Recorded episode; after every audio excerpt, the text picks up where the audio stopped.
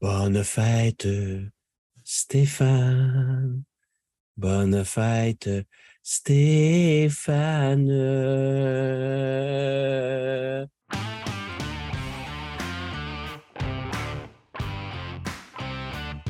C'est vendredi et quoi de mieux pour débuter le week-end qu'une visite de l'autre côté du plateau, un podcast consacré aux jeux de société. Et voici vos animateurs, Martin et Martin.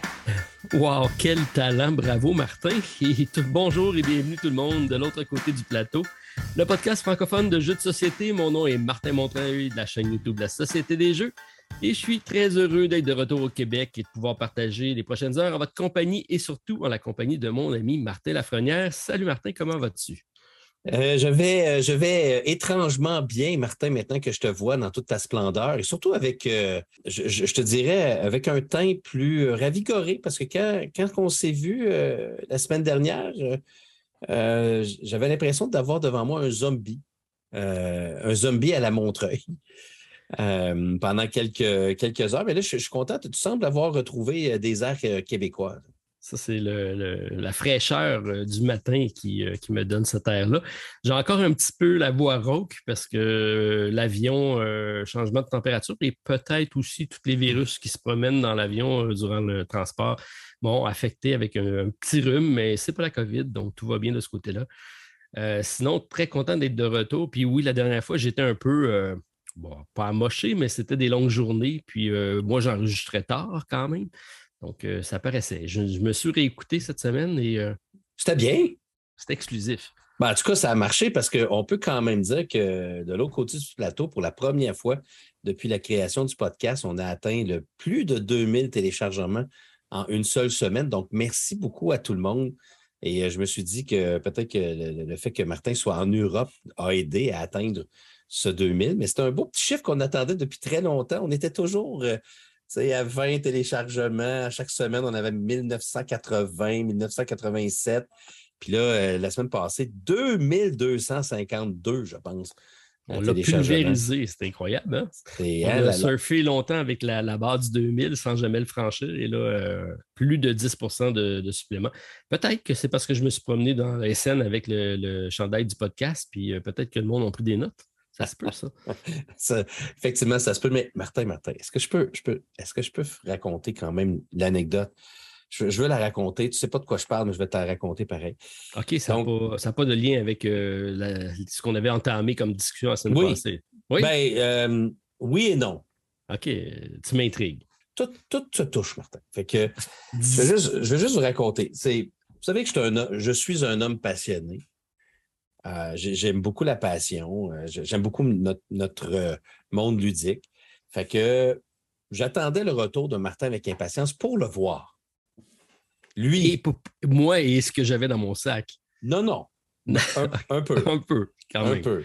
Mais il s'est passé plein de péripéties que Martin va nous raconter dans quelques instants. Mais bon, moi, je, moi Martin, il ne sait pas à quel point j'ai suivi tout son voyage. je savais qu'il revenait jeudi.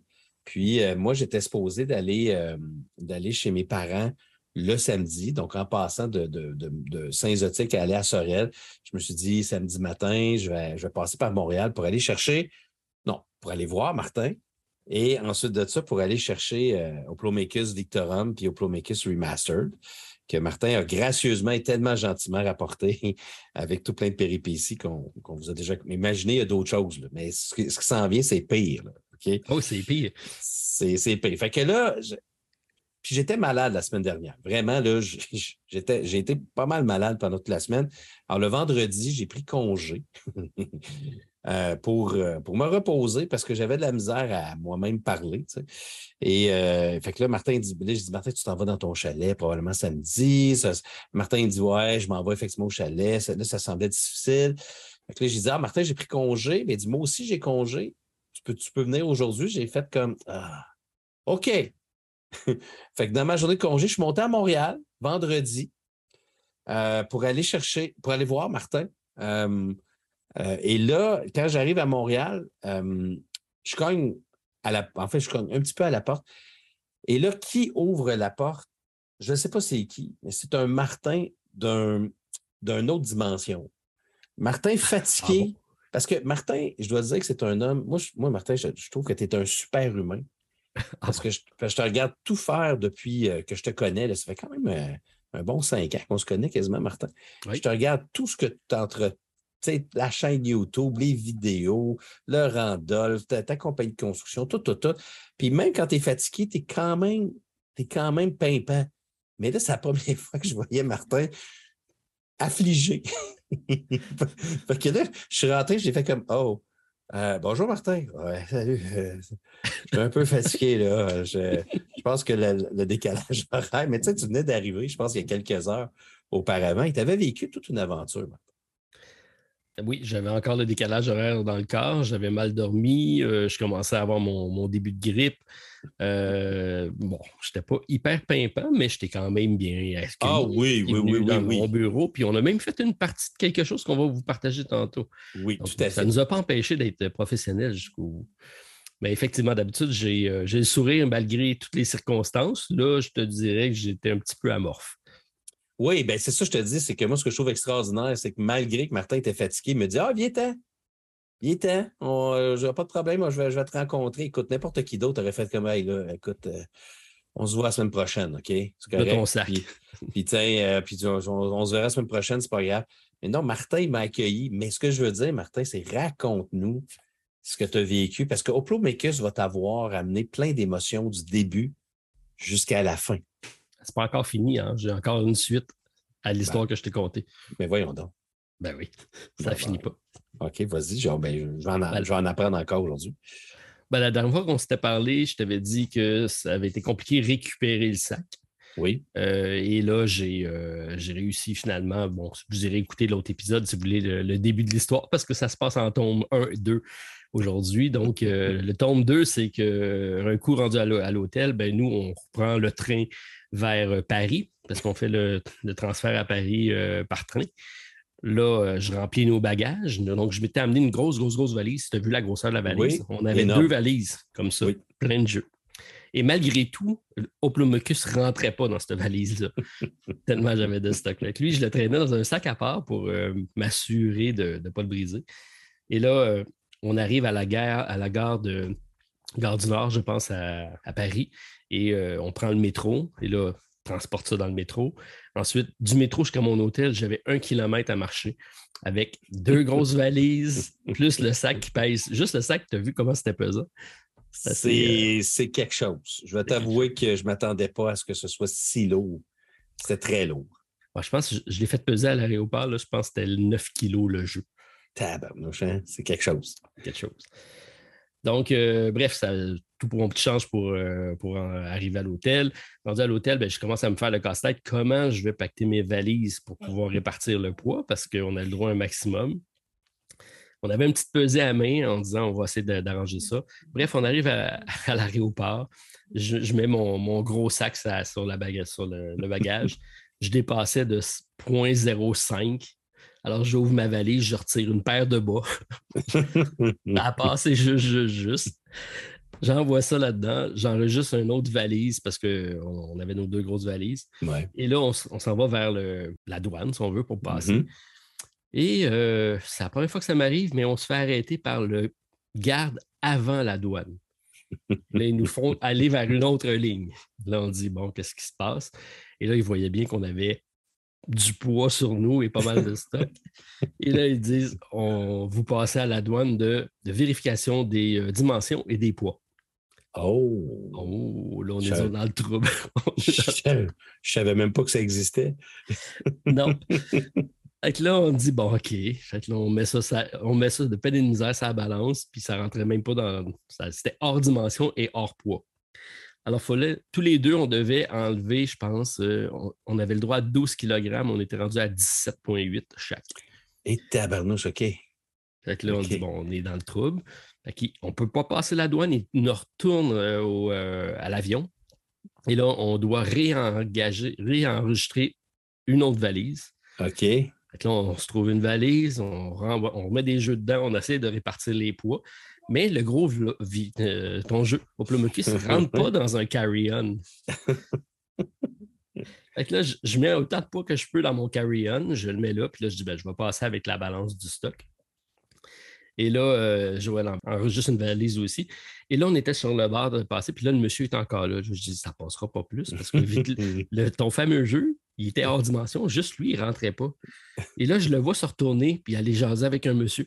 On se faufile en vitesse en arrière de lui pour pas qu'il nous voit. Là, je le vois se retourner. Ben, je, l'entends se retourner parler. je pense qu'ils nous ont interpellés, mais on a fait comme si rien n'était. On s'est rendu jusqu'à la douane. Okay. accompli. On était rendu à la douane avec notre sac. Et là, euh, on arrive, euh, passe la douane, ça, ça va, le douanier. Puis là, on a, après ça, c'est les rayons X euh, et, tout ça. Et c'est là que ça se complique une deuxième fois parce que là, j'arrive avec mon stock. Et pour répartir le poids, parce que je ne pouvais pas tout mettre dans mon sac, j'avais ouvert le Plomicus puis j'avais mis les chips de poker dans mes poches. j'avais deux sacs, deux de chaque côté, plus j'avais une veste. je n'avais au total, j'avais quatre boîtes de, de, grosses scènes de chips de poker dans mes poches et plus le sac. Là, je mets ça sur Rayon X, là, ça passe. je bip. Là, elle me, fait venir, elle me dit Bon, qu'est-ce qui se passe? Là, elle me check. Là, elle regarde le rayon X, elle dit C'est quoi ça? Faites du trafic, du trafic d'argent. elle était certaine que c'était des pièces de monnaie que j'avais. Là, j'essaie d'y expliquer. Non, non, c'est des chips de poker. Qu'est-ce que c'est des chips de poker?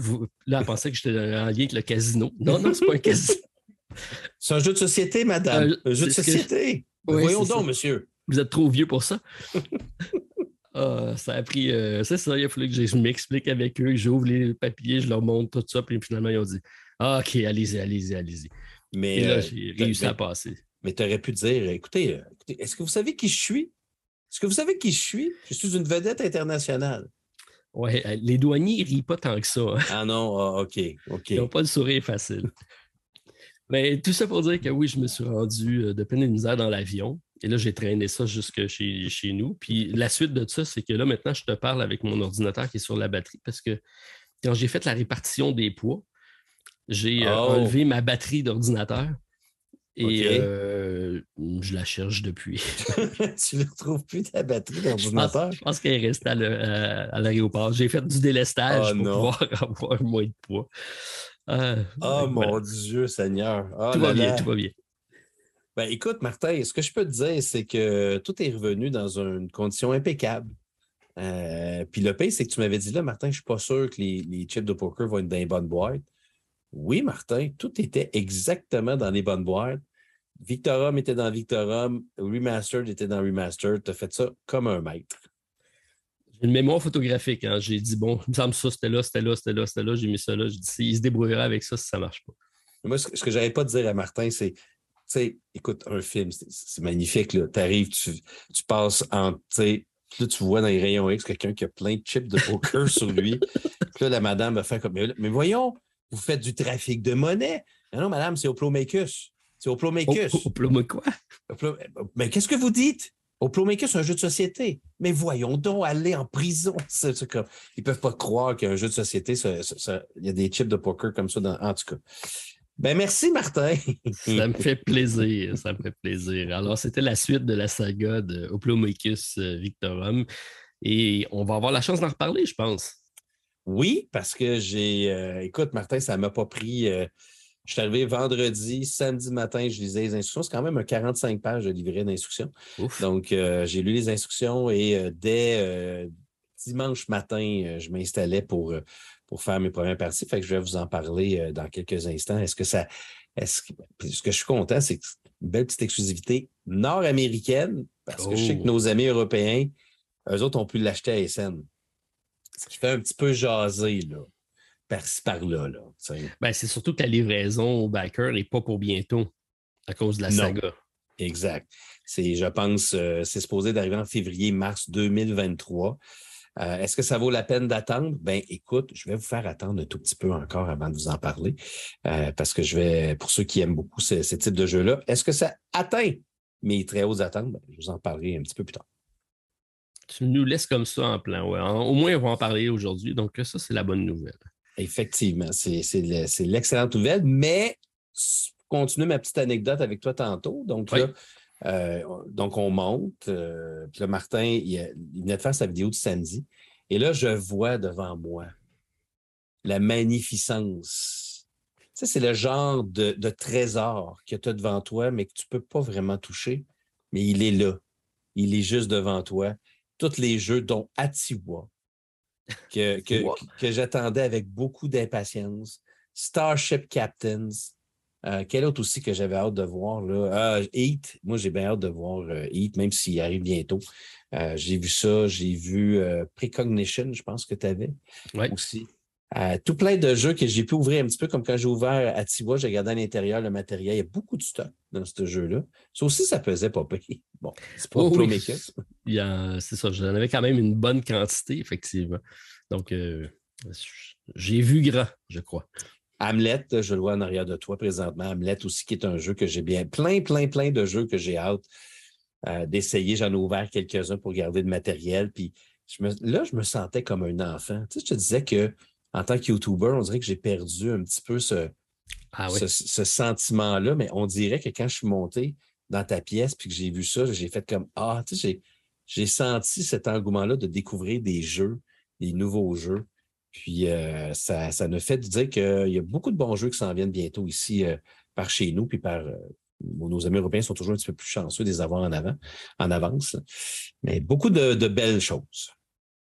Et tous ceux qui auront la chance d'être présents au LAL ben, pourront les essayer parce qu'on va tout amener ça là-bas pour tester ça avec vous. Donc, j'ai déjà du monde qui ont commencé à nous écrire pour dire qu'il allait être là. fait que sélectionnez votre jeu, puis soyez prêts. On va aller faire des parties avec vous.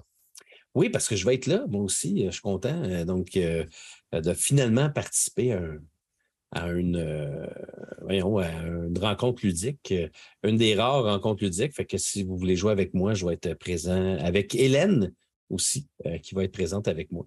Fait que j'ai bien hâte d'aller vous rencontrer et jouer des parties et peut-être jouer une partie de Oplomakers avec moi, on ne sait jamais. C'est pas un jeu solo?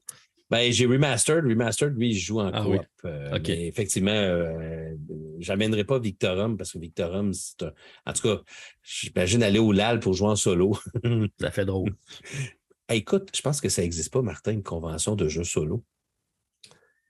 Hein? Écoute, je te lance un filon comme ça. Ah ouais. J'ai déjà pensé, mais ça fait un petit peu euh, drôle. Tout le monde dans son coin. À ce compte-là, on est mieux de jouer à la maison. Mmh, euh. on ne sait jamais, les joueurs solo sont peut-être très sociables pareil. Ben, un tournoi de jeux solo, ça, ça peut être intéressant. de se confronter contre d'autres, mais par le score. Mais euh, bref, je préfère jouer à des jeux quand à, faire une rencontre. Martin? Oui, vas-y. non, non, non, non, Martin, Martin, ah. c'est toi le don. Vas-y, je t'écoute. Tu vois, j'ai déjà laissé ma place. Euh, on s'échange ça. ben, je voulais revenir sur notre fameux pool de jeux. Est-ce que c'est là que tu t'en allais? Ben oui, c'est exactement ça que j'allais dire. tu vois dessus, les grands esprits se rencontrent euh, parce qu'on a des résultats.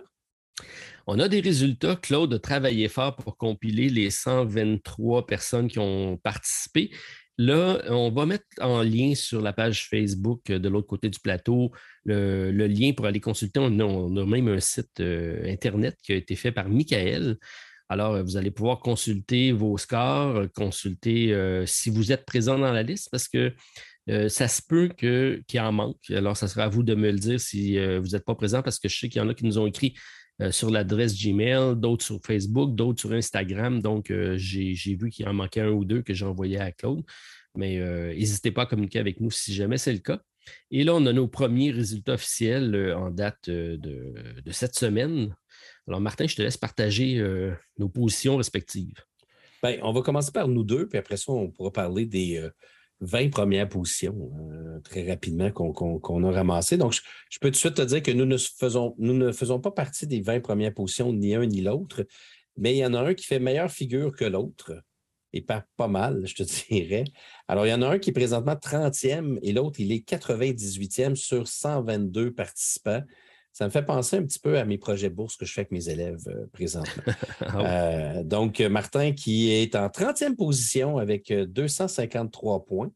Et, moi, ben, je suis 98e avec seulement 157 points. je pense que mes gros jeux s'en viennent bientôt. Là. Too Many Bones, ça va monter bientôt.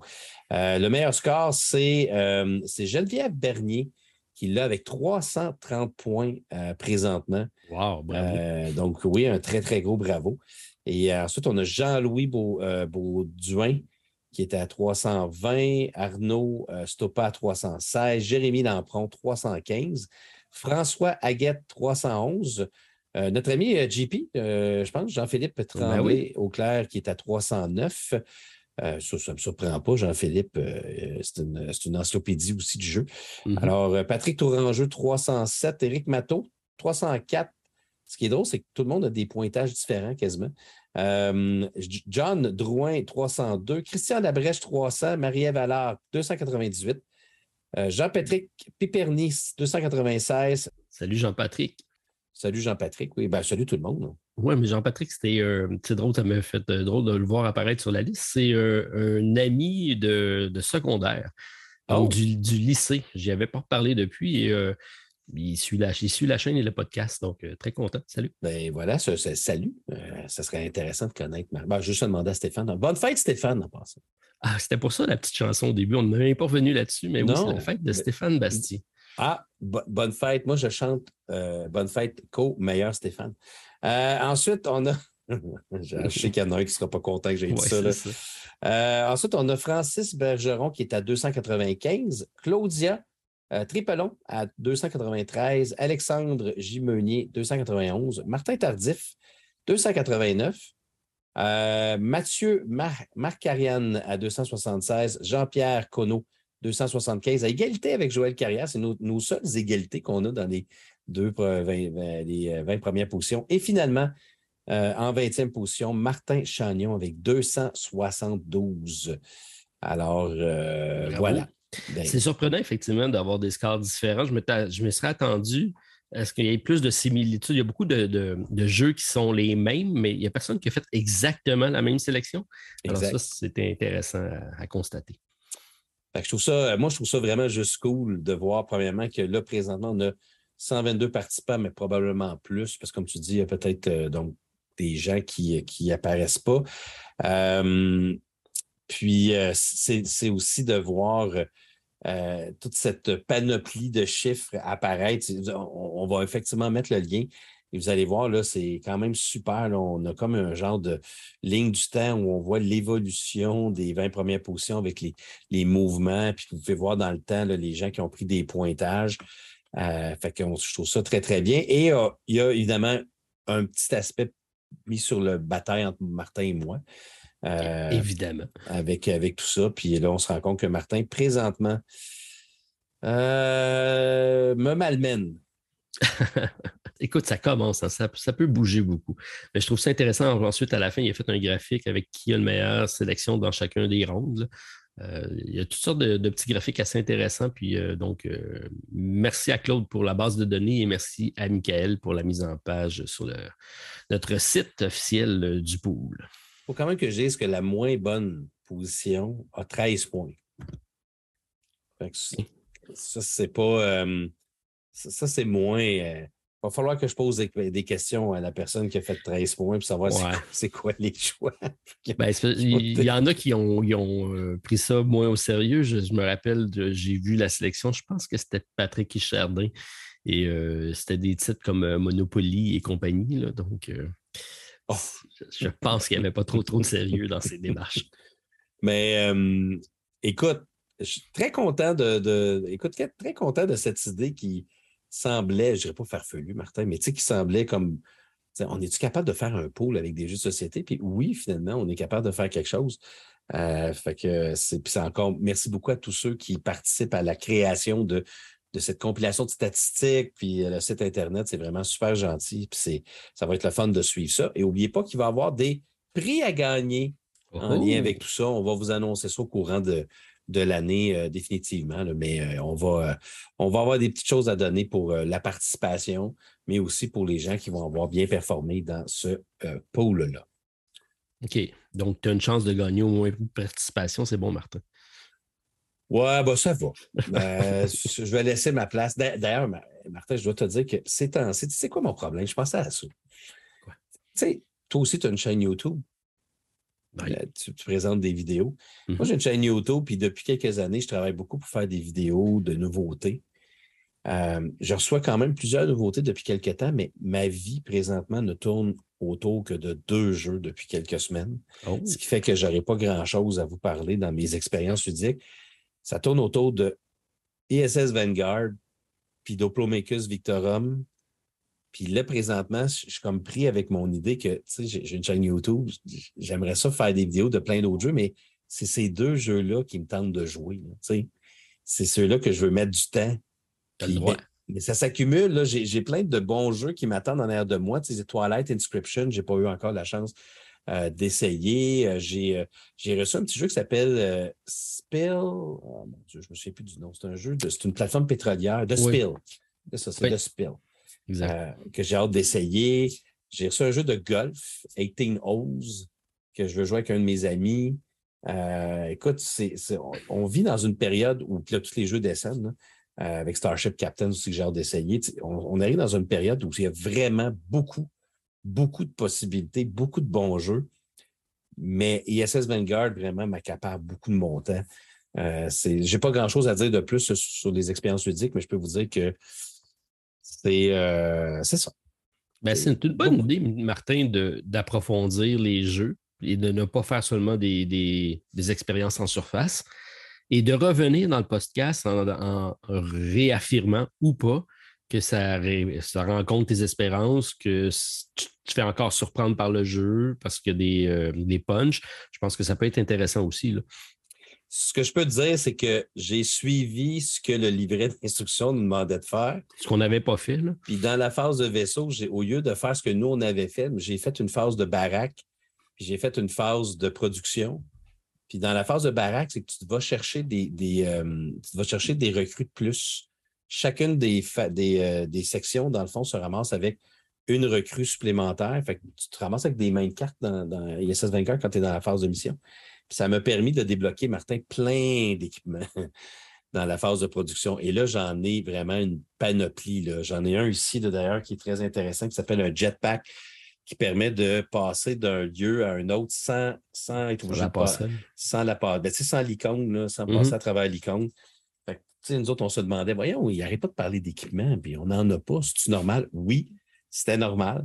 Euh, mais euh, c'est, euh, je peux te dire qu'après avoir refait le tutoriel, puis là, je suis en train de jouer la première mission qu'on a fait, on avait fait, toi puis moi, je découvre encore plus ce jeu-là. Il est, c'est un chef-d'œuvre. Voilà. Pour l'instant. Pour l'instant, tu as quand même juste le tutoriel puis la première mission de fait, mais ça, ça rencontre tes espérances de jeu. Oui, Totalement. je trouve que l'application, magnifique. Euh, ça rajoute beaucoup, beaucoup d'ambiance. Euh, le jeu de dés, il finit par être stratégique, il est beaucoup plus stratégique que je pensais. Les fameux symboles de Vanguard, quand tu prends. Tu sais, nous autres, on jouait un petit peu vite à la fin parce que le temps passait, tu avais une, mm-hmm. obligation le soir. Mais quand tu fais tes, tests, il faut vraiment que tu regardes, OK, quel dé je veux utiliser? Parce que des fois, il y a, il y a comme des faces que tu as besoin, mais que tu n'as pas mais tu as toujours les signes de Vanguard qui peuvent remplacer n'importe quel. Donc là, tu le prends dessus, puis là, tes cartes qui servent à manipuler cette chance-là, ils sont pas mal plus importantes que je pensais quand on avait joué, toi puis moi, ensemble. Puis jouer avec deux personnages aussi, c'est un peu plus. Euh, euh, ben, c'est sûr que moi, je joue avec deux personnages, c'est ce qu'on avait fait aussi ensemble.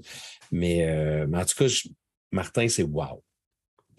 La dernière fois que tu nous avais dit Wow, c'est le jeu, la découverte de l'année ou ou quelque chose du genre, c'était avec Sleeping Gods. Est-ce que tu le mets sur le même sur la, même hauteur d'étagère? Oui. OK. Sans hésitation. Mais c'est préliminaire parce que Sleeping Gods, je l'ai fini deux fois. Ben, mm-hmm. J'ai fait deux campagnes.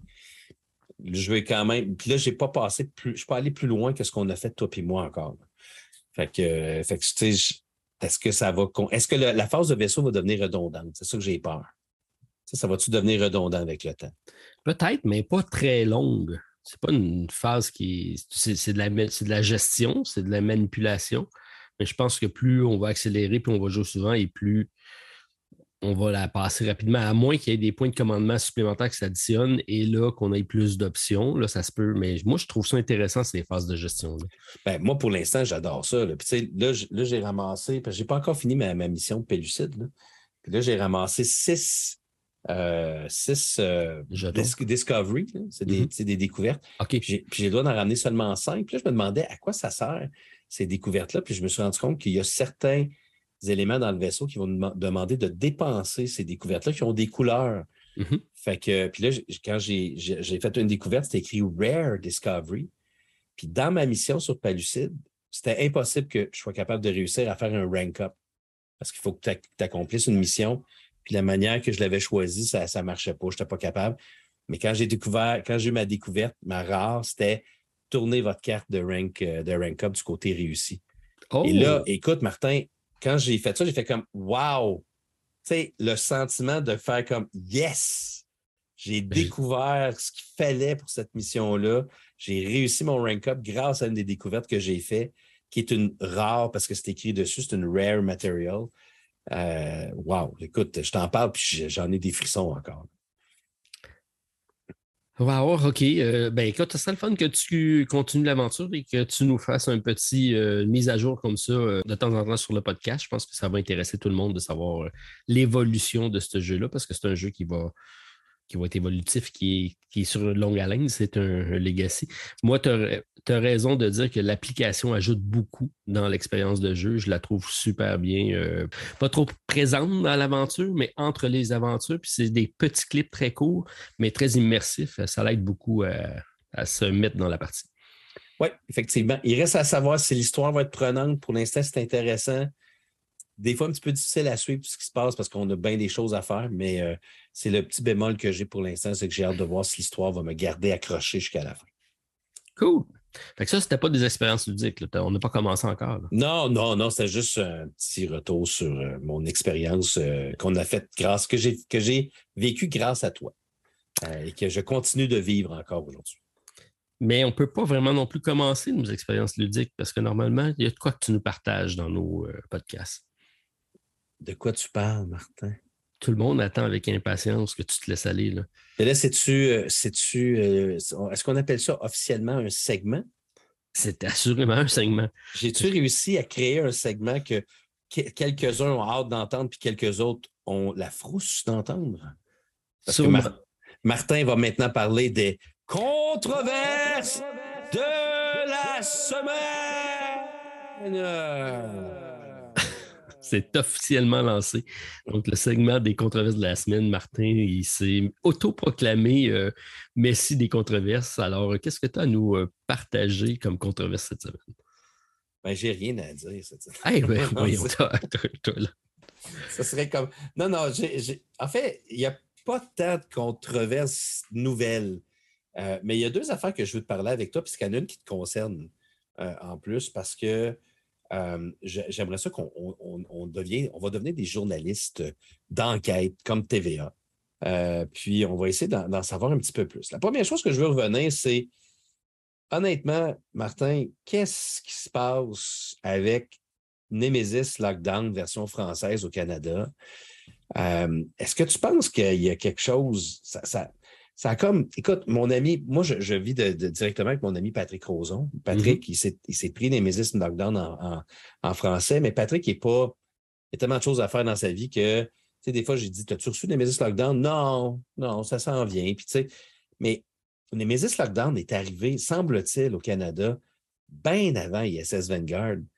Puis là, ben, ça fait maintenant deux semaines que j'ai reçu ISS Vanguard et les gens n'ont toujours pas reçu les Nemesis Lockdown. Et là, ce que j'ai, un certain Dominique Piché qui a dit euh, Nemesis Lockdown n'est pas encore livré au Québec. Il y a déjà une longue liste d'erreurs de traduction pour la version française.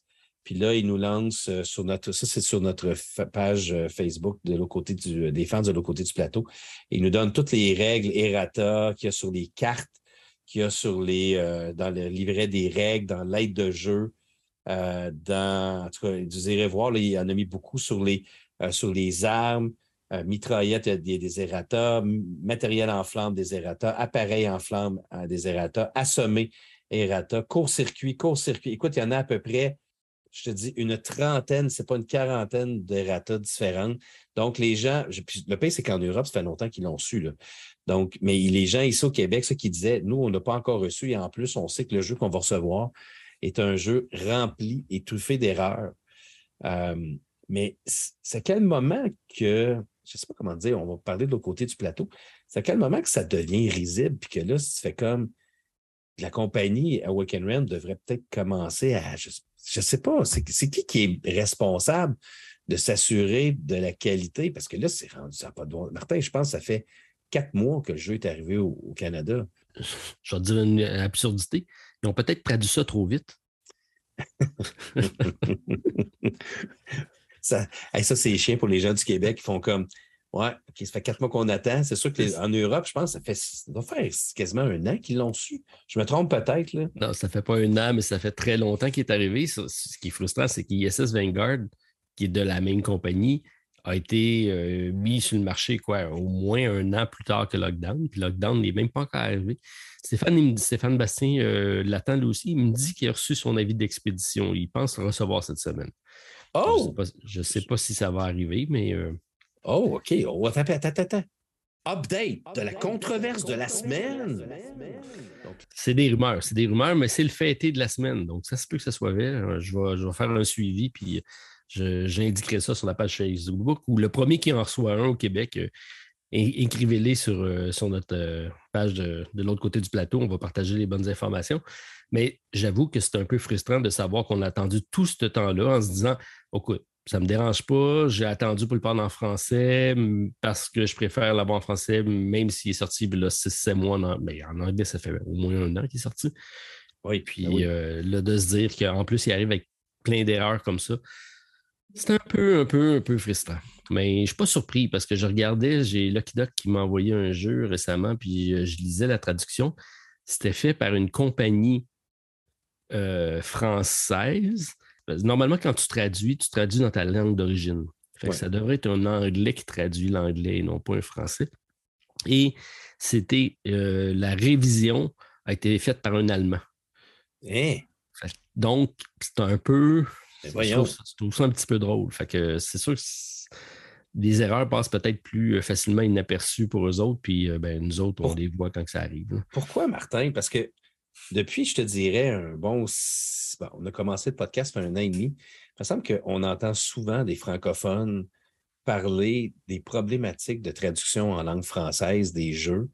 Euh, bon, tu sais, on, est revenu beaucoup sur Too Many Bones alors qu'on a traduit euh, le nom des personnages. Moi, personnellement, ça me dérange moins, mais il y en a beaucoup qui ont, parlé de Sleeping Gods, euh, qui, qui, des fois, il y a des tourneurs de phrases qui sonnent bizarrement. Qu'est-ce que ça prend pour faire une bonne traduction française? est-ce que ça, prend du temps, j'imagine? Puis c'est du temps que peut-être ont, ont moins, puis tout se fait rapidement? Euh? Il n'y a pas tellement longtemps, il n'y avait pas de traduction de projet. Tu allais sur GameFound, sur euh, Kickstarter, et c'était exclusivement en anglais. Rarement, il y avait, euh, il y avait la, possibilité d'avoir un français, sauf s'il y avait une grande compagnie comme un Matago qui décidait de le localiser, puis eux faisaient le travail de, traduction. Généralement, dans ce cas-là, c'est bien fait. Mais à un moment donné, c'est arrivé euh, les, euh, un peu comme dans Gloomhaven, rappelle-toi, c'était des fans qui ont tout traduit le jeu. Et là, ils se sont dit Ah, mais les fans le font gratuitement. Parce que c'est ah. hyper cher traduire un jeu, parce que si tu fais affaire avec un vrai traducteur, tu payes au mot, hein, et euh, ça revient ici. Un narratif, ça te coûte une beurrée. Donc, mm. euh, ah, ben, il y a des fans qui sont intéressés, puis en plus, ben, bon, Google fait une partie de la job. Euh, fait que c'est ça, ça donne cette qualité de traduction-là, puis j'imagine que c'est parce qu'on ne veut pas mettre le prix et pas payer pour quelque chose d'officiel. Donc, qu'est-ce qui est mieux? Est-ce qu'on est, est, en tant que consommateur, on est prêt à accepter d'avoir des tourneurs de phrases un peu bizarroïdes, mais payer un jeu moins cher ou accepter que des jeux coûtent 20, 25 pièces de plus. Parce que c'est ça, à un moment donné, on voyait les, traductions françaises coûtaient des fois des 20, 25 dollars de plus pour avoir des traductions qui sont parfaites. Qu'est-ce qui est mieux? C'est une. Hein, je ne sais pas. Je... Ben, je pense que quand on se donne la peine de faire une traduction ou d'écrire un texte, on se doit de bien l'écrire. Tu ne peux pas te permettre de commercialiser quelque chose d'être truffé de faute. Ça ne tient pas la route. Je suis d'accord un peu avec toi parce que, tu sais, un livre, un livre que tu traduis puis qui n'est pas bien traduit, les gens, ils, ils vont, ils l'achèteront pas puis ça ne marchera pas. Fait que, ben, écoutez, faites attention aux traductions françaises, c'est ça qu'on dit. Je pense que les gens sont prêts à peut-être payer un peu plus pour euh, avoir des très bonnes traductions parce que c'est le fun d'avoir des jeux en français. Euh, je vais te le dire, moi, Martin, ISS Vanguard, euh, toi, tu l'as attendu en français. Mm-hmm. Puis, euh, je suis content de l'avoir là pour jouer en anglais, mais il y a des fois, je pense que j'aurais aimé avoir le jeu en français pour vraiment bien comprendre tous les mots. Même si je ne suis pas pire bilingue, des fois, il y a des affaires que je perds un petit peu dans la traduction. fait que c'est sauvons nos jeux en français. Voilà. Ça va rester une controverse, je pense, les traductions, parce que le volume n'est pas là. Ce qui fait en sorte que l'impression est plus chère parce qu'on ne peut pas faire un gros print comme on le fait en anglais. En anglais, si j'imprime 50 euh, 000 copies, mais ça me coûte beaucoup moins cher que si j'imprime 5 000 en français. Oh. Donc, juste ça, ça fait une pression sur la hausse sur le prix, plus le coût de la traduction qui s'additionne par-dessus. Mais euh, je pense que le monde sont beaucoup plus déçus par le délai entre les deux. Parce que quand le jeu il sort, surtout nous, là, je me pose souvent la question est-ce que je l'achète en anglais ou j'attends après le français? Mais quand il y a un an de distance entre les deux, il n'y a plus le même hype pour le jeu quand ça arrive. C'est sûr que s'il n'est pas présent sur le marché francophone en France, c'est une affaire, mais nous, on a accès aux deux, euh, aux deux copies, donc c'est un peu euh, un dilemme moraux qu'on a. C'est bizarre parce que tu as raison, Martin, à 100% Je pense que ce qui irrite beaucoup les gens, dont moi, c'est le fait d'attendre un an, un an et demi, deux ans avant d'avoir une traduction d'un jeu qui est sorti en anglais depuis deux ans, quand pourtant ça se fait. Regarde, Eutia, je veux il est sorti en anglais, français, allemand, euh, grec, euh, japonais, je pense, en même temps. Ils ont fait les traductions simultanées, puis ils ont sorti en même temps. Puis regarde Asmodée, c'est sûr qu'Asmodée, on n'était pas les mêmes, euh, le même argent. Mais tu sais, Asmodée, j'ai reçu Star Wars, The Clone Wars en français en même temps qu'il est sorti en anglais. Twilight Inscription est sorti en anglais, en français en même temps ça fait quelque chose qui est plus fun parce que tu peux t'acheter le jeu dans la langue, dans ta langue maternelle sans avoir à attendre des années. Les Kickstarter, par contre, beaucoup de Waken Realm, ils font les Language Edition après. Oui. Je trouve ça un, peu plate. la question se pose, est-ce que tu aimes mieux l'avoir après ou pas l'avoir du tout? Toi, Martin. moi, moi, tu vois, je joue avec ta copie en anglais, puis je reçois la mienne en français un an plus tard. C'est correct. J'ai les deux. N'oublie pas que tu as ta copie en anglais et ta copie en français. Oui, dans ce cas-là. Il y en a juste une que, en plus, la compagnie t'a donnée. Bon, OK. J'ai une autre controverse pour toi, Martin. Euh, on va reparler de Everrain, OK? Parce que ça, c'est une autre situation que. Ouch! Oui, mais c'est une autre situation qui commence à avoir pas d'allure. Euh, ça a commencé à ressortir cette semaine parce que ça fait deux mois. En fait, la dernière fois que la compagnie a fait une actualité, c'est le 1er août 2022. Euh, on est rendu aujourd'hui, au moment où on enregistre ceci, on est le 19 euh, octobre.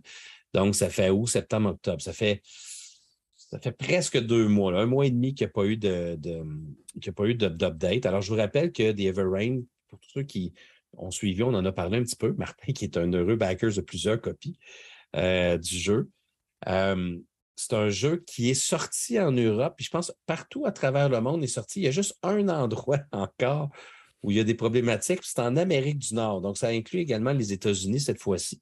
Le jeu est dans les entrepôts de Quartermaster Logistics. Mais, et là, j'ai lu euh, l'actualité du, du, 1er août. C'est très, très bizarre ce qui se passe parce que, dans le fond, c'est que semble-t-il que Quartermaster Logistics était prêt à envoyer le jeu, mais il fallait que la compagnie euh, Grimlord Games envoie des fonds euh, puis là, je, écoute, je comprends pas trop. Peut-être toi, Martin, tu comprends un petit peu plus une, histoire de, warehousing. Donc, euh, il, s'est écrit qu'ils ont demandé euh, de payer pour le dispatch fee puis le warehousing. Je ne sais pas exactement qu'est-ce que ça veut dire dans les termes. Est-ce que ça veut dire qu'il faut qu'ils louent un, espace quand ils font le, shipping? Je ne sais pas si c'est de quoi ils parlent. Oui, ben c'est drôle parce que je suis en train de magasiner ça présentement pour euh, ce qu'on appelle un 3PL, donc un prestataire de services euh, de transport aux États-Unis. Et je suis en train de faire soumissionner Quartermaster. Je parle avec eux la semaine prochaine. Je pense, je pense que je vais aller creuser la question avec eux. Mais oui, c'est euh, tu as, plusieurs types de frais. les frais d'entreposage, c'est le temps que le jeu passe dans l'entrepôt. C'est chargé à la palette au nombre de temps qui est présent. Et probablement qu'eux ne s'attendaient pas à payer ça, mais que Quartermaster leur charge, puis ils disent ben envoie-nous les fonds, puis on va le shipper. Mais ça, je trouve que c'est vraiment soit qu'ils n'ont pas confiance en leur partenaire, ou soit qu'ils ne s'entendent pas, ou le contrat n'avait juste pas été signé ou mal signé. Mais euh, c'est un peu triste que ce soit encore nous qui, soit, qui est copons. Puis moi, j'ai un préjudice. J'ai acheté des copies pour revendre un jeu, quand il arrive, qui sort sur le marché, c'est là qu'il a sa pleine valeur. Mais, si je le reçois un an plus tard, OK, si c'est une pièce de collection que tout le monde se l'arrache, oui, mais il y a de fortes chances aussi qu'il soit tombé dans les oubliettes puis que je sois prêt avec. Donc, euh, c'est un peu, je trouve ça un peu, euh, un peu de préjudice pour ma part là-dessus. Dans le fond, c'est le consommateur qui, était, qui est pris en otage dans cette, dans cette problématique-là parce que c'est des jeux que vous avez payés, mais que malheureusement, à cause d'une mauvaise entente, parce que là, ce qui est écrit, je, vais te, le lire, c'est qui qu'il était, c'était supposé être envoyé au milieu de juin. Ça avait été entendu avec Quartermaster Logistics, mais la compagnie euh, Grimlord Game attendait, écoute, de l'argent d'un débiteur, qui est les taxes au Royaume-Uni. En tout cas, euh, bref, c'est compliqué. Là. Mais ça pour te dire qu'il attendait une, large somme d'argent que pour renvoyer ça à Quartermaster Logistics, mais qu'il ne l'avait toujours pas reçu. Et là, on est rendu deux mois et demi plus tard et ça n'a toujours pas été fait. Ils ne l'ont toujours pas reçu.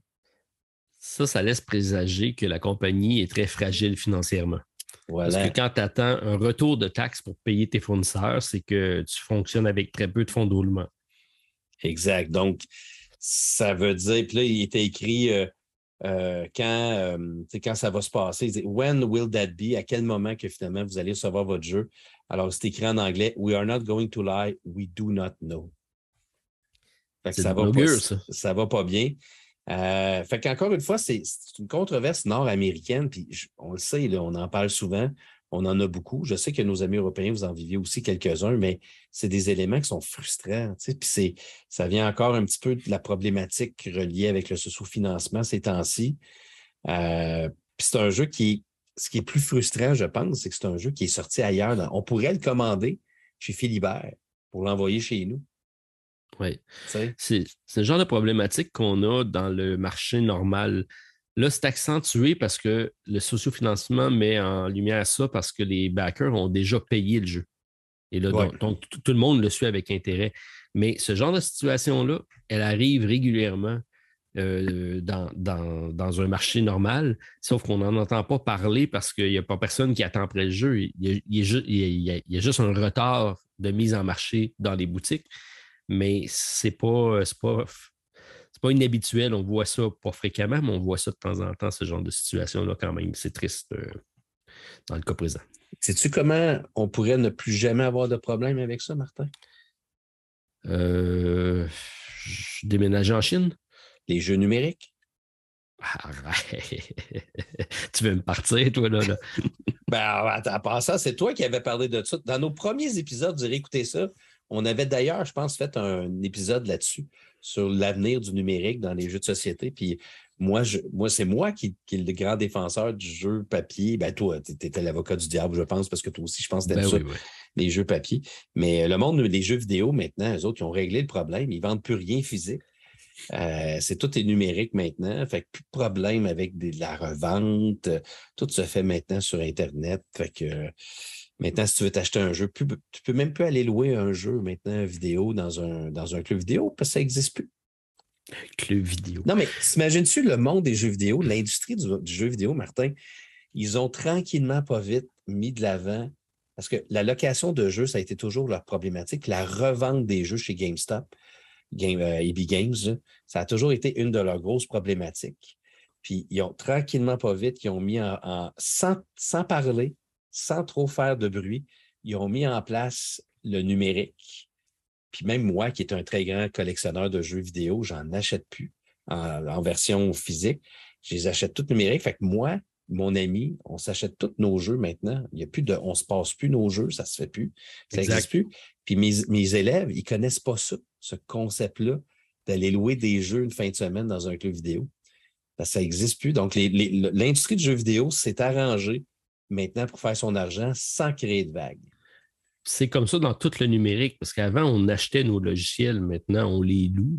C'est le temps des. Euh, tu t'en vas, euh, tu as un abonnement annuel, puis tu as accès à tes, euh, tes, tes, fameux logiciels. Je ne sais pas comment ça pourra se transposer dans le jeu de société.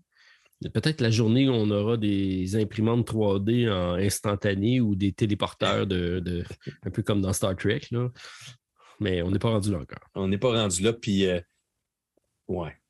J'espère qu'on va rester encore vieux jeu avec nos jeux de plateau. Parce que. C'est ce qui fait notre charme. Ben, c'est ce qui fait que c'est le fun encore d'avoir des jetons puis de, de payer de plus de poker puis passer aux douanes. faire bip bip et de penser qu'on fait du trafic d'argent. Ça, c'est très drôle. Puis ma dernière petite controverse de la semaine, c'est on travaille toujours sur 7e citadelle.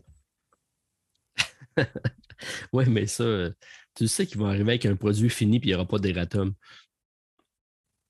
OK, là là. c'est bon. C'est euh, OK, tu veux-tu qu'on mise des chips de poker là-dessus, Martin? Pas de trouble, j'en ai à revendre. À quantité de cartes. Ça va être sûrement très bon, 7e Citadelle. J'ai hâte du retour de Victor dans Citadelle. Mais je pense que Victor va revenir en 2025. Je pense qu'il va avoir une barbe blanche. Ça n'a pas de. Ça n'a pas de. On ne reviendra pas là-dessus. Mais ça n'a pas d'allure, un jeu qui était supposé sortir en 2022, puis que là, ils sont encore. Ils nous envoient des petits, des petits messages en disant Hey, on continue à travailler, tout va bien. On travaille, on fait des cartes. On a fait une carte, là. T'es comme, man, qu'est-ce. Tu fais de quoi? Voyons donc, Colin. Il me semble ISS Vanguard, je l'ai backé après 7e Citadelle, puis je suis en train de jouer avec. Beaucoup après. Voilà, Martin, c'est ce qui clôt les controverses de la semaine cette semaine. OK, merci pour ta nouvelle chronique euh, hautement appréciée. Euh, je partage ta frustration pour plusieurs d'entre eux parce que je suis, euh, je suis des backers qui attendent après ces jeux-là. Mais tu sais, c'est quoi le problème, Martin? C'est que j'attends plus de jeux. Fait que là, des controverses de la semaine personnelle. Ben, je veux dire, j'ai des, des Kickstarter qui s'en viennent, mais tu sais, il n'y a, pas de jeu que, que, j'attends de façon démesurée à part 7e Citadelle. Mais tu sais, fait que là, des fois, je recherche. Fait que si vous avez des controverses que vous voulez nous faire part, euh, gênez-vous pas dans la page Facebook des fans de l'autre côté du plateau. Écrivez-les, puis euh, je vais, ça va me faire plaisir de faire des petites recherches puis d'en de, faire mention parce que c'est important de s'informer sur la situation pour améliorer euh, le sort de nos, de nos sociofinancements. Mais tu sais, les controverses, ce n'est pas juste du sociofinancement, hein, ça existe dans l'industrie en général. Oui. J'en ai eu, euh, j'en ai entendu des vertes et des pommures euh, à SN. Euh. donc, ça joue du coude un peu de temps en temps dans le milieu. Hein. Ben, on écoute, Martin, on écoute, on est là. De, de, quoi tu parles? Des choses que ben, tu peux dire? Du vol de propriété intellectuelle ou ben, de signature de contrat non honoré parce que quelqu'un a passé en arrière puis il a signé par-dessus pour. Hein? Oui, ça, ça, ça, joue comme ça. Ça joue dur comme ça dans le jeu de société. Ben voyons, on s'aime tous. On s'aime tous, mais l'argent n'a pas d'odeur. Fait que mmh. j'imagine qu'il y en a qui prennent des décisions euh, plus payantes, même s'ils avaient promis quelque chose à quelqu'un.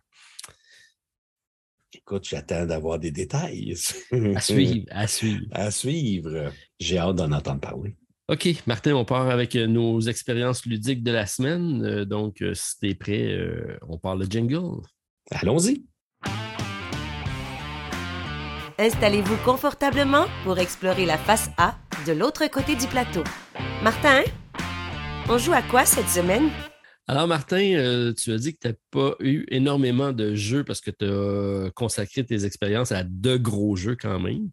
Donc, euh, je te laisse partir le bal. Je sais que. Est-ce que tu pars avec le, la grosse bébé tout de suite? Non. Non? On va garder ça pour la fin. Je vais, commencer par la petite bébite. OK. Très, très petite bébite. Martin, j'aimerais ça te, parler d'un jeu qui s'appelle Sea Salt and Paper. Ah, c'est drôle. OK. C'est euh, ben, excellent. C'est une des expériences ludiques que j'ai vécues avec toi. Euh, donc, parce qu'on on peut officiellement dire qu'on s'est donc vu pour une quatrième fois cette année. Euh, exact. Dans notre, on est supposé se voir dix fois. Fait que là, il nous en reste six. Fait qu'il nous reste moins de temps, mais on va, on va essayer de, se rendre. Quand je suis allé chez Martin vendredi euh, passé, on a. Euh, euh, j'ai eu la chance, donc, ben, on, on, avait tous ces magnifiques jeux devant moi. Là, je vais vous dire vraiment ce que. Là, Martin, je ne sais pas, là, je pense que je n'en ai pas parlé, mais je vais, Martin, Martin il arrive, il me dit euh, on joue une petite game, puis là, je le regardais. Puis honnêtement, Martin, je me sentais mal. Je te regardais fatigué, raide. Je me disais non, je peux pas, on peut pas jouer, Martin, voyons, je peux pas te faire ça. Écoute, déjà, je me sentais mal. Tu me disais que tu avais bipé partout euh, en Europe avec, euh, avec mes chips de poker. Tu dis Oh ouais, pas de trouble. Martin, il n'y a rien pour l'arrêter à jouer des jeux de société. Fait qu'il dit On va jouer à ça. Puis là, il me sort une mini, mini boîte qui s'appelle Sea Salt and Paper. Et là, la première chose que je regarde, c'est comme T'es sérieux? Non, non, on ne va pas jouer à ça. Honnêtement, je regarde sur la boîte, il y a, il un genre de petit bateau euh, en fait en papier mâché avec des gags. C'est. Écoute, je regarde. T'aimes pas, pas, le look, hein? Ben, je tripe. Je Ben, on en parlera. Là. Je te dirais que le, premier coup d'œil avec quand tu joues à ISS Vanguard, que tu te ramasses avec ça, c'est comme Oh là là, c'est faux. Martin, il arrive des scènes avec Starship Captains, avec euh, Atiwa, puis il va me faire jouer à Sea Salt and Paper. Mais ça, c'est pas un jeu qui est sorti à Essence. Euh, non, c'est un jeu de Bombix qui est sorti, euh, mais c'est tout récent quand même. C'est de 2022. Il était en lancement à SN parce que probablement qu'il arrivait sur le marché allemand. Mais c'est une abonnée qui, qui me l'a amené qui est venue me voir à. Donc, c'est Elisabeth euh, de Ludisolo, je pense. Ludisolo, exact, oui. Exact, qui, euh, qui, est venue me montrer son prototype parce qu'elle euh, se lance dans la conception de jeu. Et ben, elle m'a amené ce petit cadeau-là, Sea Salt and Paper. On a fait une partie. J'ai tout de suite trouvé ça très, très sympathique. J'en ai refait quelques parties avec Joël. Puis ben, je voulais te le partager parce que c'était. On n'avait pas énormément de temps ensemble. C'est quelque chose qui se joue rapidement, une trentaine de minutes. Mais c'est assez malin comme jeu, euh, quand même. Ben, écoute, pour vous dire, si Salt and Paper, c'est un, un, jeu, dans une petite boîte qui, donc, c'est un jeu de cartes. Euh, donc, c'est un jeu qui, euh, dont le thème est, surtout en, tourne autour de l'eau. tu as des poissons, tu as des méduses, tu as des sirènes, tu as des, des phares, tu as bon, toutes sortes d'affaires de même. Puis le but du jeu, dans le fond, c'est que, bon, au début, on brasse les cartes, on met deux défausses. Puis, euh, on, commence on commence avec deux cartes dans nos mains, Martin? Aucune carte. On commence avec pas de carte. Fait que dans ton tour, c'est très simple, tu as le choix. Soit tu prends une, des, une carte sur une des deux défausses, ou tu te piges deux cartes et tu dois en choisir une. C'est ça, c'est ça, c'est là mon idée de deux cartes. et tu défausses l'autre. Et tu défausses l'autre carte. Puis dans le fond, les cartes vont, ils vont avoir euh, des petits icônes en haut à gauche. Puis ce que j'ai trouvé très intéressant, c'est que tu accumules des cartes dans tes mains puis, aussitôt que tu as deux cartes qui ont les mêmes icônes, tu peux les jouer sur la table. Ils vont te donner un point et tu vas pouvoir faire l'habilité spéciale de la carte, qui sont des habilités qui sont quand même relativement simples. Ça peut être d'aller euh, voler une carte. Ça, c'est une, une, habilité spéciale qui est euh, beaucoup plus contraignante qu'on pourrait penser. Aller voler une carte dans la, main de ton adversaire, tu peux aller piger une autre carte sur dessus du paquet, tu peux aller prendre une carte, je pense, choisir une carte d'une des deux défausses, ou tu peux reprendre un autre tour complet. et le but du jeu, c'est des jeux qu'on joue en ronde, c'est je pense qu'il faut arriver à 7 points. Pour déclencher la fin de la partie, on se doit d'atteindre 7 points, mais on n'est pas obligé de le déclencher à ce moment-là. C'est ce qui est intéressant du jeu. C'est on décide quand est-ce qu'on décide de, de, finir la partie. Et il y a deux manières de déclencher la fin de partie. C'est la fin de la ronde, tu veux dire, parce que la, partie, c'est 40 points. C'est le premier qui arrive à 40 points. Puis, euh, ce qui est cool, c'est que Martin peut décider de déclencher la fin de partie, puis moi, dépend. Tu as deux façons, là, ça. Bon, ça, c'est un peu flou dans ma tête. Là. c'est euh, soit qu'on dit stop. Euh, à ce moment-là, ben, on souhaite compter les points, puis on va tout simplement additionner chacun nos points on a le total, donc vers le 40. Donc, je présume que j'en ai plus que toi. Je dis stop et on compte les points. Ou on dit dernière chance. Et là, tu as un, tour supplémentaire pour battre la main que je vais, je vais présenter sur la table. Donc, euh, je vais te donner un score qui va être forcément aux 7 points ou plus. Et tu te dois d'arriver au-dessus de ça. Donc, euh, tu ne peux même pas arriver égal.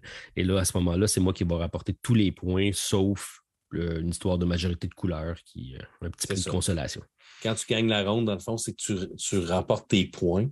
Puis l'autre, une petite consolation, je pense que c'est la, série de couleurs la plus haute que tu te fais en points si, euh, ma mémoire est bonne. Puis dans les cartes, il y a aussi des euh, collections d'ensemble que tu peux avoir, ramasser des coquillages. Plus tu as des coquillages, plus tu vas faire un certain nombre de points.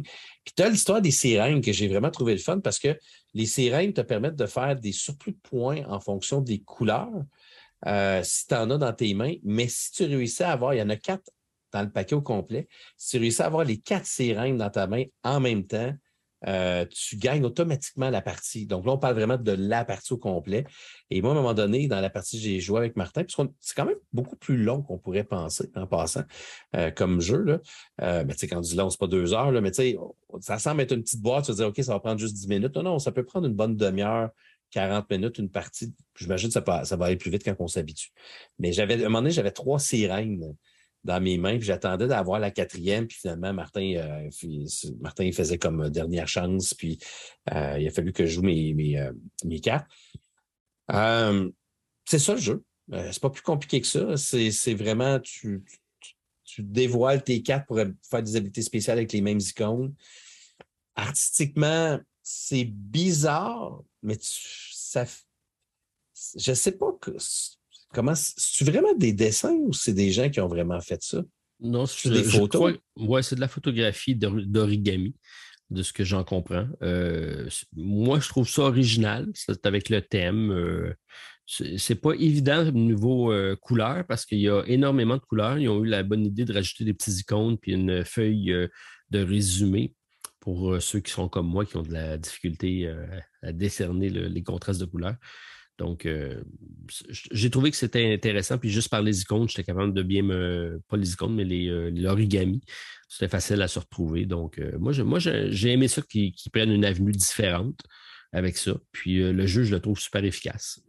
oui, moi, j'ai fini ma partie en disant que c'est un jeu que je veux absolument me procurer. Euh, c'est genre de. c'est deux à quatre joueurs, c'est ça, parce que nous autres, on joue à deux joueurs. Donc, c'est un genre de jeu facilement que tu peux jouer avec des amis euh, autour d'une table en jasant. C'est pas si demandant que ça. C'est très, très le fun. Merci beaucoup de m'avoir fait découvrir ce petit jeu insignifiant au début. Euh, dans une Quand je dis une petite boîte, c'est une très petite boîte. C'est pas. Euh, c'est un deck de cartes. Quoi, il y a quoi, une quarantaine de cartes? 50 cartes? 52, je dirais. À peu près 52 cartes. c'est une belle découverte, belle idée, le fun. Puis comme je te dis, côté artistique, c'est peut-être pas ce que je préfère, mais, mais j'ai fini par m'habituer puis à trouver ça quand même cute. Euh, en général comme, euh, comme petit jeu. Sea Salt and Paper.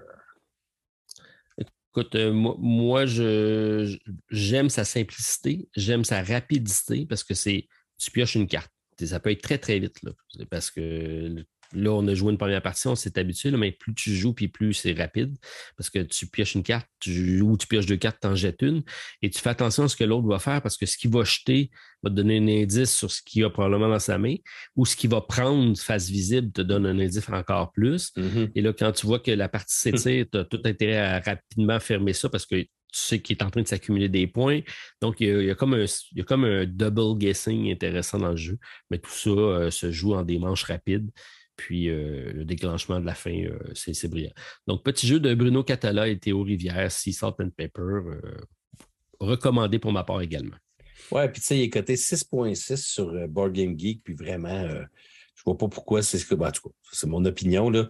Ça reste. C'est pas un jeu grandiose, pas un jeu à grand déploiement, mais comme dans ma catégorie, moi, des petits jeux que j'ai dans ma, ma ludothèque, je te dirais que c'en est un euh, qui pourrait facilement remplir euh, des besoins avec mes enfants, avec euh, des amis. fait que je pense qu'il n'est pas, sorti encore en Amérique du Nord, si ma mémoire est bonne. Fait qu'aussitôt qu'il va arriver en Amérique du Nord, c'est sûr que je vais aller me chercher une copie de ce jeu-là. Voilà, je suis content que tu l'aies mis parce que c'était sur ma liste aussi, puisque c'est des expériences qu'on a faites ensemble. Oui, puis j'ai pas joué à beaucoup de jeux, fait qu'il fallait que je le mette. Tu t'es dépêché à le dire avant que je le sorte. Hein? ben, je, je, savais que ça allait être quelque chose de plus conjoint comme, comme présentation. Fait que Martin, toi qui étais là à Essen, qui joué à des milliards de jeux, euh, on t'écoute. Eh, pas boy. J'ai pas joué tant que ça des jeux. Euh, j'en ai, eu beaucoup qui m'ont été présentés, des pitchs, ça j'en ai eu. Mais m'asseoir, faire des parties complètes, c'était plus compliqué. Et euh, souvent, c'était des petits jeux d'apéro qu'on faisait. donc, c'est, tout ce que je vais vous présenter aujourd'hui, c'est du petit jeu. Mais soyez patient parce que les gros jeux sont tout autour de moi présentement et ça, ça va suivre dans notre prochain, euh, dans la prochaine phase A, c'est sûr et certain. Alors, euh, je vais commencer avec un jeu que j'ai découvert euh, lorsque j'étais cet été à, Paris, qui était pour Paris ludique, donc le PEL. Tout le monde se parlait de ce petit jeu-là que je n'avais pas encore eu la chance d'essayer. Et dernièrement, la compagnie Mixlar a communiqué avec nous pour nous demander de le commercialiser au Québec. Alors, c'est nous qui allons faire le fameux paquet de chips euh, qui s'appelle le bag of chips en anglais et nous, ça s'appelle sac de chips. Donc, euh, on est en train de faire le packaging là-dessus et on change les couleurs euh, et les sortes de chips. D'ailleurs, Martin, c'est quoi ta sorte de chip préférée? moi, j'aime, j'aime beaucoup les Doritos. Donc, fromage. Fromage, mais j'apprécie beaucoup le all dress. OK. Aldress n'est pas dans la sélection officielle de notre sac de chips, mais ah. Doritos fromage, c'est le deuxième plus populaire. OK. Bon, ben, je, vais, être dedans. tu vas être dedans. Tu vas être dedans. Euh, écoute, c'est un petit jeu, euh, un jeu vraiment d'apéro euh, qui se, nos, amis français le connaissent, je pense, parce qu'il s'est comme vendu comme des sacs de chips en France. Je pensais que tu allais dire comme des petits pains chauds. Ouais, c'est des sacs de chips dans ce cas-là. Le packaging est intéressant parce que c'est vraiment un petit sac de chips traditionnel. Et à l'intérieur, il y a vraiment des jetons qui sont en forme de, en forme de chips de différentes couleurs et de, de différentes saveurs. C'est un petit jeu de 2 à 5 joueurs, des parties très rapides de 15 à 20 minutes et qui euh, c'est un jeu de mise à l'enchère. Donc, on a un petit push your luck euh, intéressant avec le jeu qui, euh, qui donne le goût d'y revenir. Est-ce que tu le connais, Martin? Est-ce que tu as déjà entendu parler ou joué au jeu? J'ai beaucoup entendu parler du jeu, mais je n'ai jamais eu la chance de le voir jouer ou même d'y jouer, évidemment. OK. Je t'explique le jeu. Donc, c'est très simple. On a une série de quatre cartes qui vont représenter les quatre enchères qu'on va faire durant la partie. Euh, on va avoir un paquet de cartes qui vont nous euh, représenter des différentes combinaisons gagnantes et un nombre de points qu'on va pouvoir faire. Au début de la partie, on va, on va distribuer six cartes à chacun et on va avoir des cartes qui vont aller de 1 point à, je vais dire, 120 points. Mais c'est oh. vraiment toutes sortes de pointages euh, et ça, va selon les probabilités. Donc, euh, plus la probabilité est simple à faire et plus le, score est bas et plus la, probabilité est vraiment haute, donc difficile à atteindre, ben c'est celle-là qui vaut le plus de points. Exemple, dans le sac de chips en question, il y a sept chips de sel et vinaigre, c'est la sorte la plus populaire. OK. Mais il y a seulement trois chips de barbecue. C'est bizarre parce que moi, je ne suis pas d'accord avec cette sélection-là, mais c'est correct, ça donne bien des points. Et là, si tu as la carte qui dit fais la mise en enchère sur les trois chips de barbecue, qui est le, moins de probabilité, mais ça, c'est 120 points. Bref, il y a toutes sortes de, façons de faire des points et ta carte, ta, main de départ va déterminer de ça. Ensuite, on a sur les, euh, cartes, euh, on va à chaque tour, on va prendre des, euh, des chips sont dans le sac de chips, on va les, sélectionner, on va les mettre on va les sortir du sac et on va comme dévoiler la main, euh, si on veut, qui va être commune à tout le monde. dans, notre première, dans notre première sélection, on va sortir cinq chips de couleurs qui, vont être différentes ou pareilles selon ce qu'on va sortir. Et là, on va regarder ce qui est déjà sorti et on va devoir, parmi les six cartes, défausser deux cartes qu'on pense qu'on ne pourra pas réaliser. OK. Ensuite, on répète l'exercice, on va repiocher quatre chips, on va le mettre sur le deuxième et on va devoir se débarrasser d'une autre carte. Il va nous en rester trois. Dans l'avant-dernier tour, on va sortir trois autres chips. Et là, on va prendre nos trois cartes, on va décider les deux quelles on mise comme quoi ça va se réaliser et celles qu'on pense que ça ne se réalisera pas. Par contre, celle qui ne se réalisera pas, si jamais ça se réalise, c'est des points négatifs pour nous. Oh! Donc, euh, il y a une stratégie à savoir euh, de jeter. Au début, c'est pas, tu ne vas pas juste jeter des, cartes que tu penses qui vont qui se réaliseront pas. Tu vas peut-être t'en garder pour la fin parce que tu ne veux pas être mal pris euh, pour le dernier. Et là, c'est vraiment, plus le monde sort tranquillement des chips, puis là, le monde, ça s'exclame parce que je veux, je veux une ketchup, je veux une ketchup, je veux une ketchup, puis c'est la ketchup.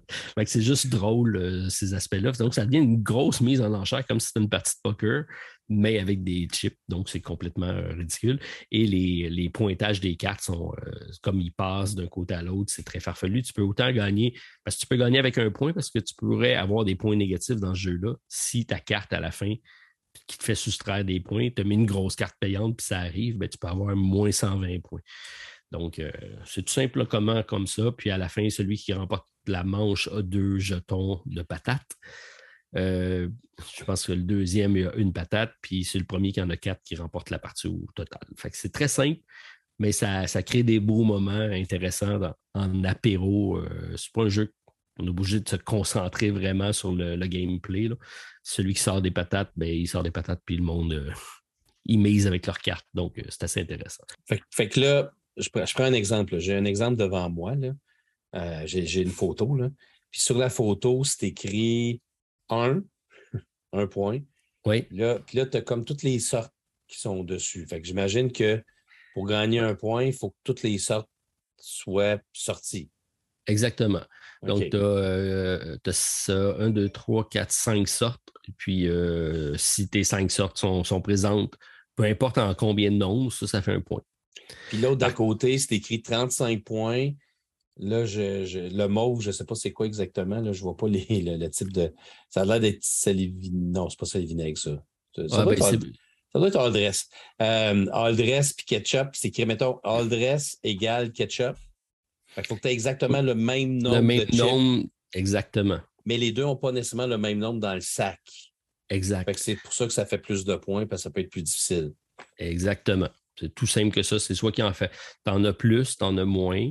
C'est un nombre prédéterminé d'un certain nombre. Ou des fois, c'est juste la dernière chip qui va sortir va être de telle nature. Euh, fait que c'est toutes des bêtes assez simples comme ça. Mais euh, plus la probabilité est faible, puis plus ça vaut de points ta carte. OK, ben c'est simple. C'est très, très simple.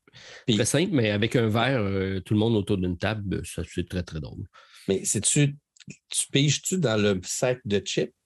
Oui. Qui est donc la boîte du jeu? Exactement. Mais est-ce que c'est une genre solide, ça? Ça va-tu se défaire après 15 parties?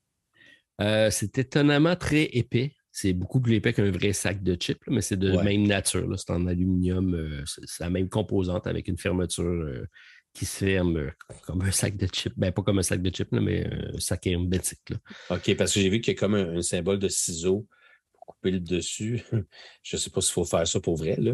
Euh, mais mais c'est ça. Donc, tu, le fermes, c'est comme un petit genre de ziploc, comme on dit en bon français ici. Exact. Puis on, le ferme. OK, ben c'est intéressant, ça, comme petit jeu. Oui, vraiment un jeu d'apéro qui, euh, en tout cas, nous, on, l'a sorti en attendant l'avion. On avait trois heures à perdre, puis on enchaînait les parties. Euh, je ne pensais pas que j'allais trouver ça. Euh, je, pensais que j'allais m'amuser, mais de voir le monde embarquer, puis à la fin, puis quasiment ça tape sur la table, puis ça dit ketchup, ketchup, ketchup, c'est juste drôle. mais là, vous autres, vous dites qu'au Québec, on n'aura pas le même sac rouge que là? Non, nous, on a fait euh, des raffles. Le nom qui est bleu, ça s'appelle sac de chip. On a refait les, euh, les saveurs parce que la, saveur euh, mauve que tu vois, là, les autres, ils ont fait des chips aux betteraves ou je ne sais pas trop quoi. Oui, OK, je comprends. parce que là, je vois qu'en France, ça s'appelle paquet de chips. Oui. OK. Puis, aux autres, ça va être sac de chips. Nous autres, c'est sac de chips. aux États-Unis, c'est bag of chips, mais eux, ils ont pris comme des vrais chips de poker, comme dans Chip Game. OK, chacun a comme mais vous autres, autres ça, va, être quoi, les, les, chips? Ça va être. Euh, là, tu dis qu'aux États-Unis, c'était des, des, chips de poker. Vous autres, ça va être quoi? Ben, nous, on a gardé des sacs de chips, donc euh, euh, c'est des chips traditionnels, donc des, frites un petit peu ondulées avec les sortes dessus, mais on a refait les formes pour avoir sel et vinaigre, fromage, ketchup, pickle, non, crème sûre et oignon et barbecue crème sûre et oignon à place d'all dress. Come on. Come C'est bon, il faut faire parler. Ah ben, euh, c'est cool ça, c'est bien. Je, l'ai vu très souvent, euh, Bag of Chips. Puis, euh, ben, en tout cas, je, puis, bravo pour la traduction de sac de chips au Québec. je pense que ça va passer un peu mieux que paquet de chips. Paquet de chips, ça ne dit rien chez nous. Voilà, fait que, donc euh, ça s'en vient bientôt. Donc j'ai été content de le tester puis euh, content de savoir que ça a bien fonctionné aussi. D'accord, cool. Je vais mettre ça sur ma liste. Voilà, à ton tour. Bon, ben, euh, je ne parlerai pas encore du gros jeu. On va garder ça pour la fin. je te parle d'un jeu que, que j'ai reçu il y a quelques semaines, Gracieuseté d'Asmodée Canada, Martin. Euh, donc. Euh, dois-je le dire? Oui, ils sont très gentils. D'ailleurs, que c'est un des rares jeux que j'ai reçu avant la sortie en magasin. Donc, euh, ça m'a permis d'avoir une petite exclusivité. c'est un nouveau jeu dans le monde de Pandemic qui utilise le Pandemic System. Je pense qu'on en avait parlé. c'est drôle comment ils ont enlevé le mot Pandemic dans le jeu parce que je pense que c'est pas très. ça ne doit pas être très vendeur ces temps-ci. fait qu'au lieu d'appeler les jeux Pandemic Star Wars, ça s'appelle Star Wars The Clone Wars Pandemic System Game, qui est écrit en plus petit en bas de la compagnie Z-Man Games, euh, qui est un jeu donc du designer, de, l'auteur Alexander Hortloff et artiste Atta Kanani. Je ne connais pas du tout là, en passant, euh, mais euh, c'est un jeu dans le monde de pandémie. donc, il utilise le système pandémie que vous connaissez probablement tous et qui est une, une refonte je te dirais, du, du, jeu World of Warcraft, Wrath of the Lich King, que nous avons, toi et moi, présenté aussi sur nos chaînes respectives, je pense, l'année passée. Euh, T'avais-tu présenté, toi, Martin, ce jeu-là? Je ne l'ai pas présenté. J'en ai parlé dans une émission du samedi. Je l'avais testé puis j'avais donné ma première impression. Je n'ai pas fait de vidéo proprement dit pour le jeu. Je sais que toi, tu l'avais bien aimé, je pense. Oui, j'avais bien apprécié. Puis euh, celui-là, moi, il est arrivé de nulle part. En fait, euh, je pense que je vous en ai parlé dans une, dans une actualité avant qu'on tombe en vacances d'été. Puis euh, quelques semaines plus tard, on le recevait. Fait que ça a vraiment été rapidement. Dans le fond, dans ce jeu-là, on va incarner des Jedi pendant la Clone Wars. Euh, nous avons euh, quelques Jedi connus, là, euh, Obi-Wan Kenobi, vous avez voyons, Anakin Skywalker, vous avez Ashoka, vous avez aussi Mace Windu, puis une dernière dont son nom m'échappe que Celle qui a la chevelure. oui, bon, ben, en tout cas, une autre Jedi que je vais peut-être finir par retrouver. et, on va se, et dans ce jeu-là, on va jouer contre des antagonistes. Le thème ah francophone, c'est des antagonistes. On ne les a pas appelés les ennemis, on ne les a pas appelés les méchants, on les a appelés les antagonistes. Alors, on a, il y en a quatre dans le jeu. On a Dark Maul, on a euh, le Count Dooku, euh, on a aussi le General Grievous et on a l'autre que le nom m'échappe aussi. Ça va bien, Martin? Les noms m'échappent euh, de partout. pourtant, c'est celle que j'ai jouée dans ma partie que j'ai présentée. Mais j'ai complètement oublié son nom. Mais c'est pas grave. C'est Assage Ventress, voilà. Ça vient de ah, voilà, voilà. Fait que c'est donc le jeu, le but du jeu dans celui-ci, c'est de tout simplement battre l'antagoniste. C'est ça le but. Et avant de pouvoir donc se rendre à l'antagoniste, il va falloir passer à travers des missions. Et les missions, euh, le nombre de missions à réussir vont dépendre donc du niveau de difficulté. Euh, et les missions, il y en a, écoute, Martin, il doit y en avoir une cinquantaine dans le jeu à peu près. Oh! C'est quand même incroyable. C'est toutes des missions qui sont très, très, euh, ben, qui sont très, très, sont pas toutes très excessivement différentes, mais ils ont quand même toutes des petites choses intéressantes à accomplir. Et ce qui est très intéressant dans ce jeu-là, c'est que les cartes que nous allons avoir pour nous aider, ce sont des cartes qui vont représenter des clones qui vont représenter des vaisseaux. Donc, les vaisseaux vont nous permettre de se déplacer un petit peu plus vite. Les clones, il y a deux types de clones. Il y a des clones de combat puis il y a des clones de furtivité. Euh, il y a aussi des, euh, des transports, des genres de, de comme pour des boucliers, dans le fond, ce qui vont nous protéger contre les dégâts.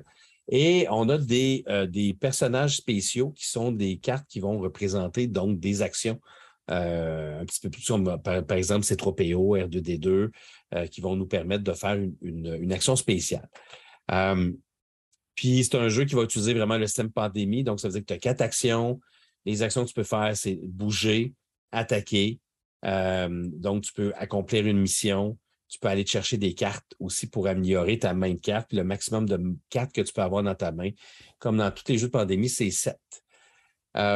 Sauf que la différence, c'est que quand tu utilises tes cartes dans ce jeu-là, tu ne les perds pas. Donc, c'est tes, clones, tu les conserves et tu les couches.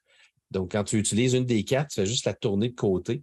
Et au début de ton tour, tu les redresses ces cartes-là et tu peux les réutiliser au fur et à mesure. Et à chaque fois que tu as des dégâts, les dégâts ne vont pas sur toi. C'est qu'il faut que tu te débarrasses de tes cartes. Euh, donc, c'est ce qui fait en sorte que euh, la majorité des missions, tu vas avoir besoin de cartes pour pouvoir accomplir. Au fur et à mesure, quand tu prends des dégâts, tu vas perdre accès à ces cartes-là. Donc, il faut toujours que tu te refasses une main de cartes pour pouvoir accomplir les missions. Puis quand tu fais des combats, tu utilises un seul dé, euh, qui est un dé 12, dans lequel il va avoir des succès.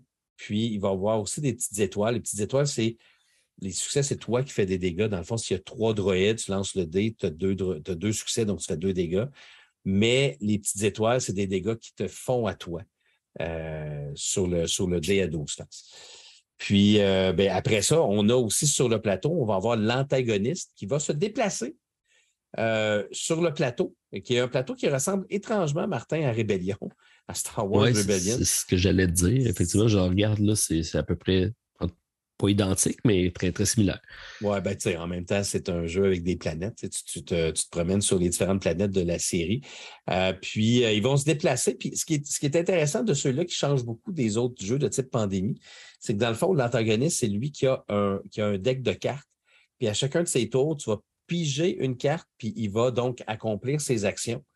Et il y a une des six cartes qu'il a dans son deck, que c'est la fameuse carte de, carte de pandémie. C'est genre, il euh, faut que tu prennes la carte du dessous, euh, tu mets trois, trois droïdes sur la planète, puis là, tu reprends ton deck, tu rebrowses, tu le mets sur le dessus et, tu reprises à partir de ceux-là. tu gagnes en battant un antagoniste, puis tu perds juste d'une seule façon, Martin, ce qui est rare dans des jeux de ce type-là. Euh, c'est quand ton, ton, ta piste de menace atteint 7. Euh, mais évidemment, il y a plein de façons que la piste de menace peut, donc, euh, peut bouger. Fait que c'est pas plus compliqué que ça, Martin. C'est, donc, c'est un jeu qui utilise vraiment le style pandémie. Ce qui est différent un petit peu, mais qui ressemble beaucoup à World of Warcraft, c'est qu'on a des missions à accomplir. et les cartes que l'on a, ce sont des cartes qu'on n'utilise pas, qu'on peut conserver pour pouvoir accomplir nos différentes missions parce que nos missions, euh, pour chacune des missions, on a un nombre de succès à atteindre. Puis le nombre de succès, on peut toujours s'aider des cartes. Sur les missions, ça va être écrit, mettons, tu as, besoin d'avoir six succès, mais tu as le droit d'utiliser seulement les cartes rouges, donc les cartes des, des, euh, euh, clones rouges. Donc, tu t'accumules des cartes. mettons, tu as trois cartes rouges, tu lances le dé. Donc, il faut que tu réussisses à avoir deux succès avec ton dé pour pouvoir réussir ta mission. Euh, et ce n'est pas toujours aussi facile que ce, que je dis là, parce que des fois, les missions, ils ont des conditions euh, pour pouvoir les, réussir. C'est pas mal, c'est pas mal les, règles du jeu, de, ce jeu-là. Donc, c'est un autre jeu coopératif qui se joue également solo? Oui, tout à fait. Qui joue en solo avec deux personnages. moi, Martin, j'ai beaucoup aimé ce jeu-là. Il y a le petit bémol du prix. Euh, ah je vais t'avouer qu'il est 90 dollars. Est-ce que c'est est-ce qu'on est en train de vivre l'augmentation des prix? Il y en a beaucoup de monde. C'est drôle parce que moi, OK, je te donne mon opinion, mon humble opinion. C'est sûr que moi, je l'ai reçu de la compagnie. Fait que moi, je n'ai pas eu à le payer. Fait que mon humble opinion du jeu, quand j'ai joué à ce jeu-là, puis j'ai joué avec Hélène Justin, puis j'ai joué des parties en solo pour la présenter sur ma chaîne, j'ai bien aimé ça. Le thème, il est super tu ne peux pas avoir, je pense, un meilleur thème. Les clones, les, droïdes, là, dans le fond, les petits droïdes, c'est parfait pour le concept de pandémie. parce que dans la guerre des clones, il y en avait vraiment beaucoup des droïdes. Fait que l'idée que les droïdes se propagent un peu partout dans la galaxie, ça marche très bien. Le système de combat, il est le fun. Les cartes sont magnifiques. Euh, le concept de se promener, ça reste un jeu de style pandémie, ça ne réinvente pas la roue mais ça reste quand même agréable. Et le thème d'avoir les antagonistes qui se promènent sur le plateau, qui vont te mettre des bâtons dans les roues, ton, tes Jedi qui ont des habiletés spéciales qui sont quand même très fortes, tout ça est très thématique, ça marche très bien. Sauf qu'à 80 là, tu, là, tu te poses, la question, ça vaut-tu ce prix-là? Puis il y a des gens, on dirait, qui s'arrêtent et qui disent, parce qu'il y a beaucoup de personnes qui, sur ma chaîne, ben, j'ai présenté le jeu, il y a beaucoup de personnes qui disent Non, je n'achèterai jamais ce, jeu-là à 80 Mais là, après ça, j'ai regardé ça, Martin, puis je, vais être honnête avec toi. Le jeu, là, il y a quand même une soixantaine de figurines, peut-être une cinquantaine de figurines. Ce pas des petites figurines cheapettes, là. Euh, je trouve que c'est quand même des bonnes figurines. Les, les droïdes, ils ont trois poses différentes. Les, c'est sûr que c'est pas du. Euh, pas des figurines de malade, mais quand même, au niveau de la qualité, c'est pas si pire. Les cartes, il y en a beaucoup de cartes, ont toutes des petits filets de protection. Le plateau, il est d'excellente qualité. On dirait que ce jeu-là subit la discrimination de c'est un jeu de pandémie. Ben, c'est parce qu'à la base, pandémie, c'était quand même un jeu accessible. Un, il n'y avait pas de figurines. Euh, est-ce que c'est. C'est sûr que c'est plus joli, mais est-ce que c'est obligatoire dans ce type de jeu-là? Est-ce que ça ajoute. Est-ce que tu aurais eu le même plaisir à avoir des jetons de, ben druides à la place d'avoir. Parce qu'il doit en avoir beaucoup des druides, Il y en a beaucoup, là. Il y en a, ben, je pense qu'il y a 35 druides en tout, me semble. Il, y a, un nombre prédéterminé, là, évidemment, mm-hmm. parce que sinon, ça ne fonctionnera pas. Tu te souviens de World of Warcraft, Wrath of the Lich King? Euh, il était 15 de moins, je pense. Mais c'est sûr que là, là, là vraiment, il faut le dire. Est-ce que l'inflation peut avoir un impact sur le prix du jeu? Je pense qu'il ne faut quand même pas se mettre la tête dans le sable. Je pense qu'il faut quand même dire qu'il y a sûrement un effet d'inflation qui, qui est quand même arrivé. Là. Mais elle va, être où la limite où ce que le monde va dire c'est assez? Ben, moi, je peux, je peux te dire que le jeu qui est à 87-99, je pense que les gens sont ben, les gens sont prêts à acheter des jeux en socio-financement à 450 pièces. Un an d'avance. Un an d'avance, mais un jeu qui est quand même. Euh, quand je te parle d'un jeu qui est de bonne qualité avec du matériel qui a bien du bon sens, c'est pas de la scrap. À 87-99, c'est cher, j'enlève pas ça. Mais la qualité, il y a des jeux qui coûtent à peu près le même prix, qui n'ont pas d'aussi bon matériel. J'ai vraiment l'impression, parce que c'est pandemic system, les gens disent je ne peux pas m'acheter un jeu à ce prix-là, je ne peux pas m'acheter un jeu de pandémie à ce prix-là. C'est peut-être légitime, là, ce que les gens se disent. Ben peut-être peut c'est de presser le citron un peu trop pour qu'à un moment donné, on arrive à la limite. Là. Ben, c'est ça. Moi, je, pense qu'on arrive pas loin de cette limite-là. C'est sûr qu'on se fait tout le temps démentir avec les campagnes de socio-financement où le all-in à gros prix est celui qui est le plus pris.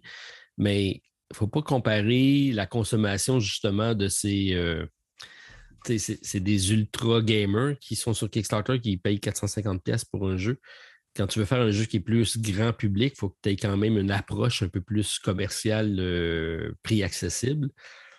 Parce que je pense qu'on s'éloigne un peu de euh, notre, public cible, puis à ce moment-là, ça va réduire le nombre de personnes qui vont le commander. Moi, qui adore Star Wars, parce que je connais le système pandémie, je ne paierai pas 90 pour ça. Parce que il n'y aura pas un gameplay nouveau pour moi qui va m'attirer et dire ça vaut la peine parce que je vais faire. Ça va, être, ça va être très frais, ça va être très neuf dans ma ludothèque. Mais parce que c'est Star Wars, je vais être porté à aller le voir. Mais moi, je trouve que ça, psychologiquement, il me semble qu'il a atteint une limite parce que c'est pas un gros jeu non plus. La pandémie, c'est euh, c'est quand même une petite boîte. Je sais pas. J'ai un bémol. Mettons que tu appelles le jeu Star Wars de Clone Wars, puis tu enlèves Pandemic System, puis tu dis que c'est un jeu coopératif à 87-99. Tu penses-tu que les gens vont être plus intéressés parce que tu ne mets pas le mot pandémique? Tu penses qu'ils sont. Ouais, peut-être, peut-être, effectivement, mais parce que pour moi, pandémie, ils sont tous pareils. Là. Je, je sont devant moi. J'ai Iberia, j'ai Pandémie, j'ai Cthulhu, j'ai euh, Warcraft. Euh, à un moment donné, je vais arrêter où? C'est quand même la même base de mécanique de jeu. Donc. Euh, moi, mais les Legendary, c'est la même chose. Ils sortent, ils sortent Legendary, Encounter, Firefly, Buffy, X-Files. Là, on a parlé de Matrix. Mais là, toi et moi, on est intéressés à l'acheter, mais c'est le même, même ah jeu. Mais ils seront peut-être pas, tu sais, le prix va peut-être être plus abordable, mais moi, je pense que le prix, ça arrête beaucoup parce que les gens disent Ah, c'est juste un jeu de style pandémie, mais le jeu de style pandémie, c'est ce qui rend le concept, en tout cas personnellement, c'est ce qui rend le concept le fun. Moi, il n'y a rien que j'aime le plus, plus Martin, quand quand tu tournes une carte, là, vers la fin, tu arrives, tu es, sur le bord de gagner. Puis là, tu tournes une carte, puis là, si tu tournes ta carte, puis que ça fait comme, là, tu mets ton quatrième droïde, là, il n'y a pas d'éclosion comme dans, dans Pandémie. Là. Cette fois-ci, tu mets des blocus. Les, gros, euh, comme dans, les films de Star Wars, de Clone Wars, c'est des gros blocus, euh, des gros vaisseaux ronds. Puis là, ça prend deux dégâts pour les enlever, puis tu ne peux pas rien faire sur la planète tant que tu ne les as pas enlevés. Mais ça, ce système-là, moi, j'aime ça. le système pandémie, je, trouve le fun, puis je trouve que ça fait des excellents jeux coop. Moi, là, j'ai joué avec mon fils Justin, puis Justin, il est venu jouer parce que c'était Star Wars. Parce que Justin, il je ne pense pas qu'il serait installé nécessairement pour jouer. Lui, il, connaissait les personnages, il était content. Hélène, elle, elle, est venue jouer parce que c'était pandémie. Tu comprends? Fait que c'était bon, mais je suis d'accord que c'est cher. Mais on dirait que les gens sont. Tu sais, il y a comme des systèmes qui font comme Ah non, c'est pandémie. C'est, non, c'est... c'est, drôle à dire, hein, parce que de dire que parce que c'est pandémie, c'est un frein à l'achat. Parce qu'effectivement, s'il ne l'avait pas mis, c'est pas un frein à l'achat. C'est, un gage de garantie de bonne mécanique de jeu coop. À bas prix. à bas prix, mais c'est surtout euh, que tout le monde connaît. Donc, euh, à un moment donné, quand tu déclines dans plusieurs types d'environnements, c'est bon, OK, je comprends que tu vas aller chercher celle que tu veux, celle qui t'intéresse, celle qui t'interpelle. Oui, avoir le mmh. choix entre tous les euh, ceux que j'ai présentement, probablement que ce sera celle qui me tente le plus. Mais je vais-tu aller me racheter un autre parce que j'aime le thème? Je sais pas. Je suis d'accord avec toi, puis là, je regarde Wrath of the Lich King, il coûte 74,99. Fait qu'il est 10 de moins. Euh, ça, c'est l'inflation. Mais ce qui est. Mais c'est ça, mais c'est ça, je te dis, tu sais, il y, a, beaucoup de personnes qui m'ont dit Moi, je n'achèterai pas ce jeu-là à ce prix-là. Mais si j'avais à comparer, là, je vais avec ça, si j'avais à comparer World of Warcraft avec, euh, avec euh, Star, Wars, The Clone Wars, moi, je préfère World of Warcraft. OK? Des deux. Parce que je trouve que le système des, des missions était plus engageant. Parce qu'il fallait que tu fallait que tu mettes des icônes, il fallait que tu avances un petit jeton sur les missions pour pouvoir les accomplir. Puis euh, aussi, je trouvais la carte beaucoup plus belle. Tu sais, la carte d'Azeroth, c'était beau. Les, je trouvais aussi les figurines étaient un petit peu plus accomplies. Il y avait des grosses figurines aussi dans celui-là. Euh, moi, personnellement, j'aime mieux World of Warcraft. Mais moi, je vous parle objectivement. C'est un bon jeu coop. Il reste à savoir si vous voulez payer ce prix-là pour, euh, pour jouer un jeu Star Wars Pandémie. Bon. La bonne nouvelle, c'est que je me suis dit que je n'achetais pas les jeux que tu avais. Donc, euh, je ne l'achèterai pas. On va pouvoir le jouer ensemble parce que tu vas l'amener un jour puis on va pouvoir l'essayer. On va-tu vraiment jouer à ça ensemble quand on a Starship Captains, Martin? OK, là, tu viens de répondre à bien des questions, par contre. Ben là, ben, euh, non, mais tu sais, mais c'est vrai, le pire. Ben oui, parce qu'on connaît tous Pandémie, donc on va passer à un autre jeu qu'on ne connaît pas. Voilà. C'est ça. Ben, ça revient à dire ce que je dis depuis le début. Mais c'est un bon jeu. Je ne peux pas dire que c'est pas bon. Mais non, Pandémie, c'est un très bon jeu. Puis souvent, c'est une point de comparaison. N'importe quel coop, on va dire c'est de style Pandémie. Donc, ça, quand tu es rendu l'étalon de comparaison, c'est que tu as atteint une certaine notoriété. Oui, il va peut-être falloir qu'il évolue le système. Hein, je ne dis pas qu'il n'est pas évolué, mais peut-être que ça va prendre un petit quelque chose de plus. Pandémie mm. Legacy. Ah non. Non, déjà fait. C'est fait, c'est fait. OK. Bon. Passons au prochain. pandémie, le roll and write. Ça n'existe pas, ça? Je ne sais pas, mais. Ah non, il avait fait le jeu de dés. Souviens-toi qu'il avait fait le jeu de dés, Martin. Il avait fait le jeu de dés. Écoute, j'ai parlé avec David la semaine dernière. Il m'a dit Ah oui, le jeu pandémie avec le jeu de dés que tout le monde a oublié. moi, le premier, parce que je me dirais.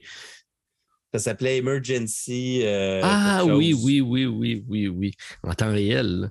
Euh, puis là, tu lançais, tu avais des ronds, tu mettais ça là-dedans. C'était un peu compliqué comme jeu à l'époque, mais bon. Je ne l'ai pas gardé. Je l'ai eu, pardon. Oui, moi aussi. Je ne l'ai plus non plus. voilà. OK, ben Martin, euh, cool parce que content de savoir que tu l'as testé rapidement. Alors, voilà. À découvrir, mais peut-être pas au LAL. Non, non, non, je, te, je te, confirme. J'ai d'autres choses à découvrir. Atiwa! Atiwa, il va être là, il va être là. Euh, Steve est venu chez nous hier, il est reparti avec pour euh, faire une vidéo. Ouais, j'ai tout vu ça, il a tout mis ça sur les médias sociaux. Euh, dont, sur notre page des, fans de l'autre côté du plateau. C'est bon, c'est un fan. oui, oui, tout à fait. OK, je vais rester dans des vraiment petits jeux parce que, comme je t'ai dit, je n'ai pas eu la chance de, les gros jeux étaient dans ma valise, mais on ne les a pas sortis.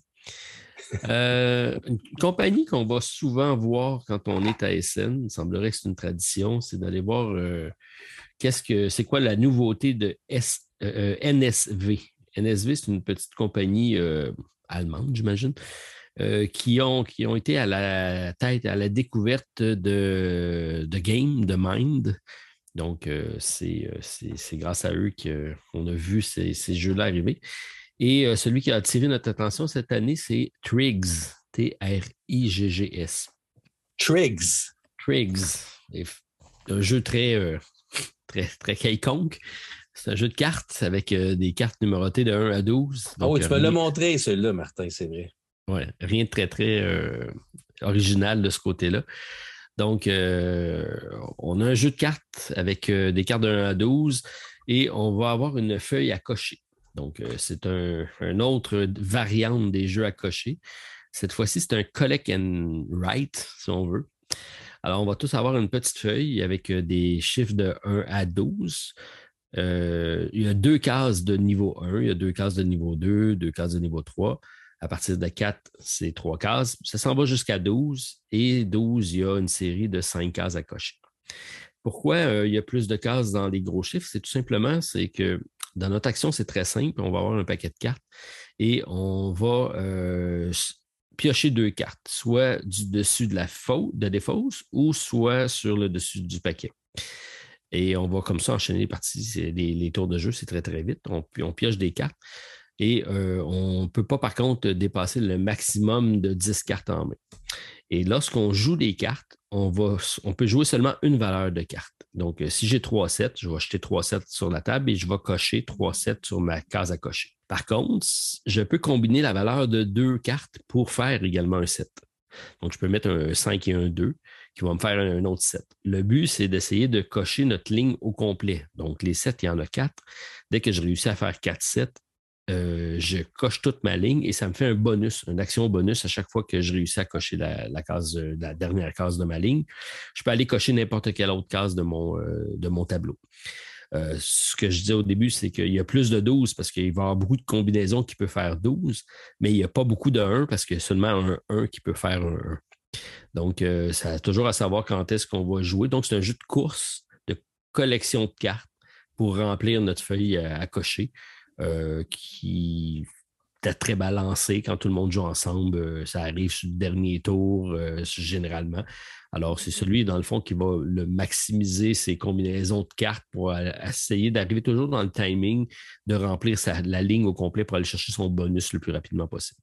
Donc, très simple, très efficace. c'est un jeu qui se joue, je pense, de 2 à, 2 à 4 joueurs, 20 minutes par partie, 8 ans et plus pas très beau, mais euh, un peu différent par sa mécanique combinée de collect and write. Alors, c'est Triggs. Il n'y a pas grand-chose d'autre à dire sur ce jeu-là, autre que. Non, on non. Y a joué, on y a joué, puis euh, le monde, on demandait à jouer, donc c'est toujours bon. OK. On se dit les vraies choses, Martin. Oui. Il est lit. Ben là, ce que tu me dis là, c'est pas, euh, c'est pas très original. Non, c'est pas. effectivement, c'est pas un domaine. Qu'est-ce qui fait son originalité par rapport à, mettons, n'importe quel autre jeu comme Quicks, mettons? Tu sais, Quicks, c'est des dés, là, j'avoue, là, mais ça, c'est. Attends, je veux juste revenir. Là. Donc, tu as, des cartes dans tes mains, tu ne peux pas en avoir plus que 10. Oui. Donc, dans ton tour, tu piges une carte? Tu piges deux cartes. Tu piges deux cartes, puis tu joues, mais tu peux juste jouer une.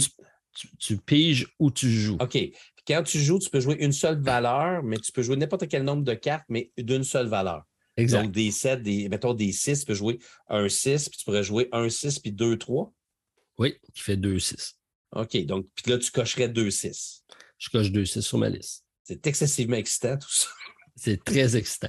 Tu le compares à Quicks, c'est une bonne comparaison parce que c'est eux qui ont fait Quicks également. Ah, Donc. Ça peut être Quicks en jeu de cartes euh, si tu veux, mais euh, voilà, c'est euh, tout simple comme ça. Mais ce qui est drôle, c'est que je ris un petit peu, là. Mais je, sais que c'est des jeux qui sont très, très, très recherchés par des gens parce que tu peux pas. Là, ce que tu viens, là, ce qu'on a dit, les règlements, c'est tout. Là. Donc, quand tu finis une ligne, tu rejoues une autre fois? Donc, quand tu finis une ligne, tu peux mettre un crochet n'importe où. OK. Mais t'as pas. Mais les lignes, c'est tout le même bonus. C'est tout le même bonus. Il n'y a pas de bonus différent. Et là, mais tu peux, mais tu peux, tu peux comboter, tu sais, que tu t'arranges pour arriver tout le temps avec un différence, puis à un moment donné, finir une ligne qui va t'en finir une autre, qui va t'en finir une autre, qui va t'en finir un autre. tu peux comme cascade, faire une cascade de fin. Je sais pas si tu me comprends. Mais euh, c'est pas plus compliqué que ça. Quand je dis euh, c'est des jeux simples, c'est des jeux très simples. Alors, euh, ces jeux, c'est des jeux passe-partout, un peu comme c'est encore plus simple que Sea Salt and Paper qu'on s'est parlé tantôt. Mais tu sais, il y a combien de monde qui joue à Uno puis à Sudoku? non, non, OK. à Skipbo. C'est ce genre-là. Mais tu sais, c'est parce que je me dis, Martin, il vient du LAL. Euh, Pas il vient des scènes. il vient des scènes, il nous ramène des jeux exceptionnels. Euh, je te dit, j'ai pas eu le temps de les jouer encore. Mais euh, là, je me souviens parce qu'on a joué à 600 and Paper, puis tu me l'as sorti après ça. Puis là, j'avais l'impression, Martin, veux-tu Là, là c'était comme, non, non, non, non, non. non. Pas sûr. Mais, mais je serais prêt à l'essayer, puis probablement que j'aurais du plaisir. C'est ce que tu me dis, c'est de dans le fond, ce qui est l'attrait de ces types de jeux-là, c'est la simplicité. Parce que ce que je comprends, comme tu dis, il n'est pas beau, mais c'est des chiffres. dans le fond, c'est juste des chiffres. Puis il y a des couleurs, mais ce que je comprends bien, les couleurs n'ont absolument aucun rapport dans le jeu non plus. Parce que je vois, ils, ont, des couleurs, mais c'est juste parce qu'ils ont mis des couleurs différentes pour chacun des chiffres. Exact. OK. Puis y a-tu le même. Ah non, tu l'as dit, il y, a moins de 1 va avoir de 12. Oui, effectivement. Il y a des raretés de type de, de, jeux. Ils ne sont pas tous là. Ils, sont, ils sont présents de 2 à 5 fois. Mais là, je n'ai pas le, le, pays digré exact. OK. Bon. Ben, voilà. OK, ben merci, merci Martin. 2 à 4 joueurs quand même. même, pas même, pas de version solo. Pourquoi? Euh, parce qu'il n'y a pas d'intérêt à jouer en solo. tu vas me dire, y a-tu un intérêt à jouer à 4? écoute, le weight, c'est 1 sur 5. 1.00. Je pense que ça ne peut pas aller plus bas que Non, c'est le plus bas. C'est le plus, bas, qui peut aller. Mais c'est drôle parce que c'est écrit le designer Karine Ertling? Oui. OK. Ah non, non, OK, OK. Non, non, c'est beau, c'est beau. parce que j'avais regardé ailleurs. OK, c'est Karen Hertling qui a, fait ce jeu. OK. Ben son... Je ne connais pas ces jeux. Je regarde là en regardant, c'est pas des jeux que je connais trop, trop, effectivement. Je te, je te, je te fais un défi. Oui, vas-y. T'aimes ça, les défis, Martin? non, pas trop. Moi, je veux, je veux avoir un SVM de Triggs sur ta chaîne. Ah, tu veux chasser une présentation? Ah, je vais faire un, un combat. Un combat ben oui. Un SVM? Oui, oui, oui. Ben, Stéphane, il, écoute parce que c'est sa fête. Stéphane, euh, on, on met ça sur notre liste la prochaine fois. je veux un combat de Triggs. Ça, là, moi, j'écoute, je me fais un café, puis je vous écoute jouer à Triggs. Parfait. Puis vous autres, c'est sûr qu'à vous connaissant, vous allez rendre ça ultra intéressant. C'est ça que j'allais dire, parce que peu importe à quoi on joue, je pense qu'on est capable de, corser ça. OK, ben merci Martin. Triggs, alors voici. Stéphane, je t'attends. D'ailleurs, il était chez nous hier, Stéphane. On a ben fait une partie d'Assassin's Creed euh, parce qu'on continue euh, notre, campagne. Puis après ça, il nous reste un peu de temps. Il a dit euh, on fait une, game de Dice Throne. On était trois. Puis là, Stéphane, il dit prenons pas de chance, on s'achante sur Martin pour pas qu'il gagne. OK, ben, à trois, c'est un peu spécial. Avez-vous joué avec les vraies règles que Jean t'attaque aléatoirement une personne? Non, c'est changé, ça, ça. Dans la nouvelle version, ce n'est plus ça. Ah, c'est plus ça? OK. Non, parce que ça, ça, n'avait pas d'allure, ça. Non, non, ça a changé. OK, OK. Mais c'est toujours le fun d'Ice Throne. C'est un... excellent. C'est un beau chef-d'œuvre. Est-ce que tu as les Marvel, toi? Tu n'as pas les Marvel encore? Stéphane, il l'a. Stéphane, il a la version Kickstarter de Marvel. C'est vraiment excellent, Marvel. Ils ont encore réussi à me faire acheter quelque chose que je n'avais pas besoin. Bon. bon, ben après, après Triggs, on va y aller avec oh. Victorum. Hey, hein, c'est thématique, notre affaire ça marche bien. Tu sais, des fois, autant que nos, expériences, euh, ils ont un lien, mais là, il n'y a pas vraiment de lien. Bon, écoute, Martin, je vais t'expliquer ce que tu ce que es allé chercher à SN. OK. à euh, la sueur de mon front et de, de mes biceps, parce que c'est assez pesant. Est-ce que tu as déjà joué au Plomecus, Martin? Non. Ben, Tu me l'as déjà parlé. Je sais, c'est quoi. Là. Oplomachus, dans le fond, c'est un gros mélange. Ben, en fait, Oplomachus, c'est le premier jeu de la carrière de Chiptery Games, de leur euh, existence. Mhm. Euh, ils ont sorti euh, Rise of Rome. Puis après ça, ils ont sorti plusieurs extensions pour finir par sortir à un moment donné Oplomachus Origin. Oplomachus Origin, c'était des. en fait, Oplomachus, c'est des combats de gladiateurs avec des chips de poker qui ressemblent beaucoup à tout Many Bones au niveau du système de combat sur sur, des, euh, sur des un tapis de néoprène, mais qui est beaucoup plus simple que Too Mini Bones parce que, dans le fond, euh, la manière que ça fonctionne, c'est que ton, ton, gladiateur a des statistiques qui est euh, de mouvement, de range, donc de, distance à attaquer. Puis, il va avoir après ça des statistiques de quel dé qu'il va lancer pour attaquer. Puis les dés, il y, a cinq types de dés différents. Et l'idée, c'est vraiment juste des hits. Il n'y a pas rien d'autre, il n'y a pas de bouclier, il n'y a rien, rien. Donc, si tu lances un dé jaune, tu as deux chances sur, sur six d'avoir un hit. Donc, plus tu t'en vas vers le dé. Il y a même un dé rouge, Martin. C'est la première fois que je vois ça dans un jeu de dés. Le dé rouge, il y a six faces qui touchent. Ils touchent tous, mais d'un degré différent? Non, non, non. Donc, quand tu lances le dé rouge, tu es sûr de, de réussir ça donne quoi de lancer un dé si tu sais que c'est le résultat? Écoute, je ne sais pas, mais c'est la première fois dans un jeu de société que je vois un dé que tu as 100% des chances de réussir avec celui-là. J'imagine que c'est juste pour le plaisir de lancer un dé avec tes autres dés quand tu as un dé rouge. Euh, puis le pire, c'est que, dans le fond, Oplomachus, le remastered, puis euh, Victorum, c'est qu'ils ont repris euh, ils les ont remasterisés, changé le, design graphique et peaufiné un petit peu les règlements. Et ils ont créé littéralement un jeu solo, euh, une campagne solo avec Oplomacus Victorum. Euh, puis comme je te disais, donc c'est des jeux de gladiateurs où euh, moi, donc, je vais faire mes actions. Après ça, mon adversaire va faire ses actions.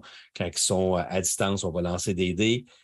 On va établir qui, qui gagne, qui, combien de dégâts qu'on fait, puis on va jouer jusqu'à temps que euh, qu'un côté ait complètement euh, détruit l'autre armée. C'est ça le jeu Oplomachus. Bon, Oplomachus Victorum, c'est Chipter Games qui ont pris dans le fond Oplomachus Origin, qui était sur des plus petits tapis de néoprène. Donc, c'est comme des plus petites arènes, des arènes qui étaient différentes. Donc, dans le jeu de base, je pense qu'il y en avait quatre arènes euh, différentes qui venaient avec leurs contraintes. Donc, c'est comme des arènes avec leurs règles, différentes. Donc, euh, tu peux avoir des piliers à certains endroits, tu peux, euh, tu peux avoir des animaux euh, qui vont se promener sur, euh, comme, comme à Rome, là, qui vont se promener, mais qui vont attaquer les gens qui sont là. fait que ça, c'était, vraiment Plomacus Origin. Puis, tu pouvais jouer en multijoueur, mais il y avait aussi un genre de. originalement, il y avait, il y avait des, des, défis en solo que tu pouvais faire qui étaient vraiment super intéressants. Fait que Chip Games, on dit pour le remaster, ce qu'on va faire, c'est qu'on va prendre le concept d'Origin avec les plus petites arènes, on va créer une super, ultra, méga campagne ultra longue euh, pour solo seulement et uniquement. ça, c'est pour Victorum.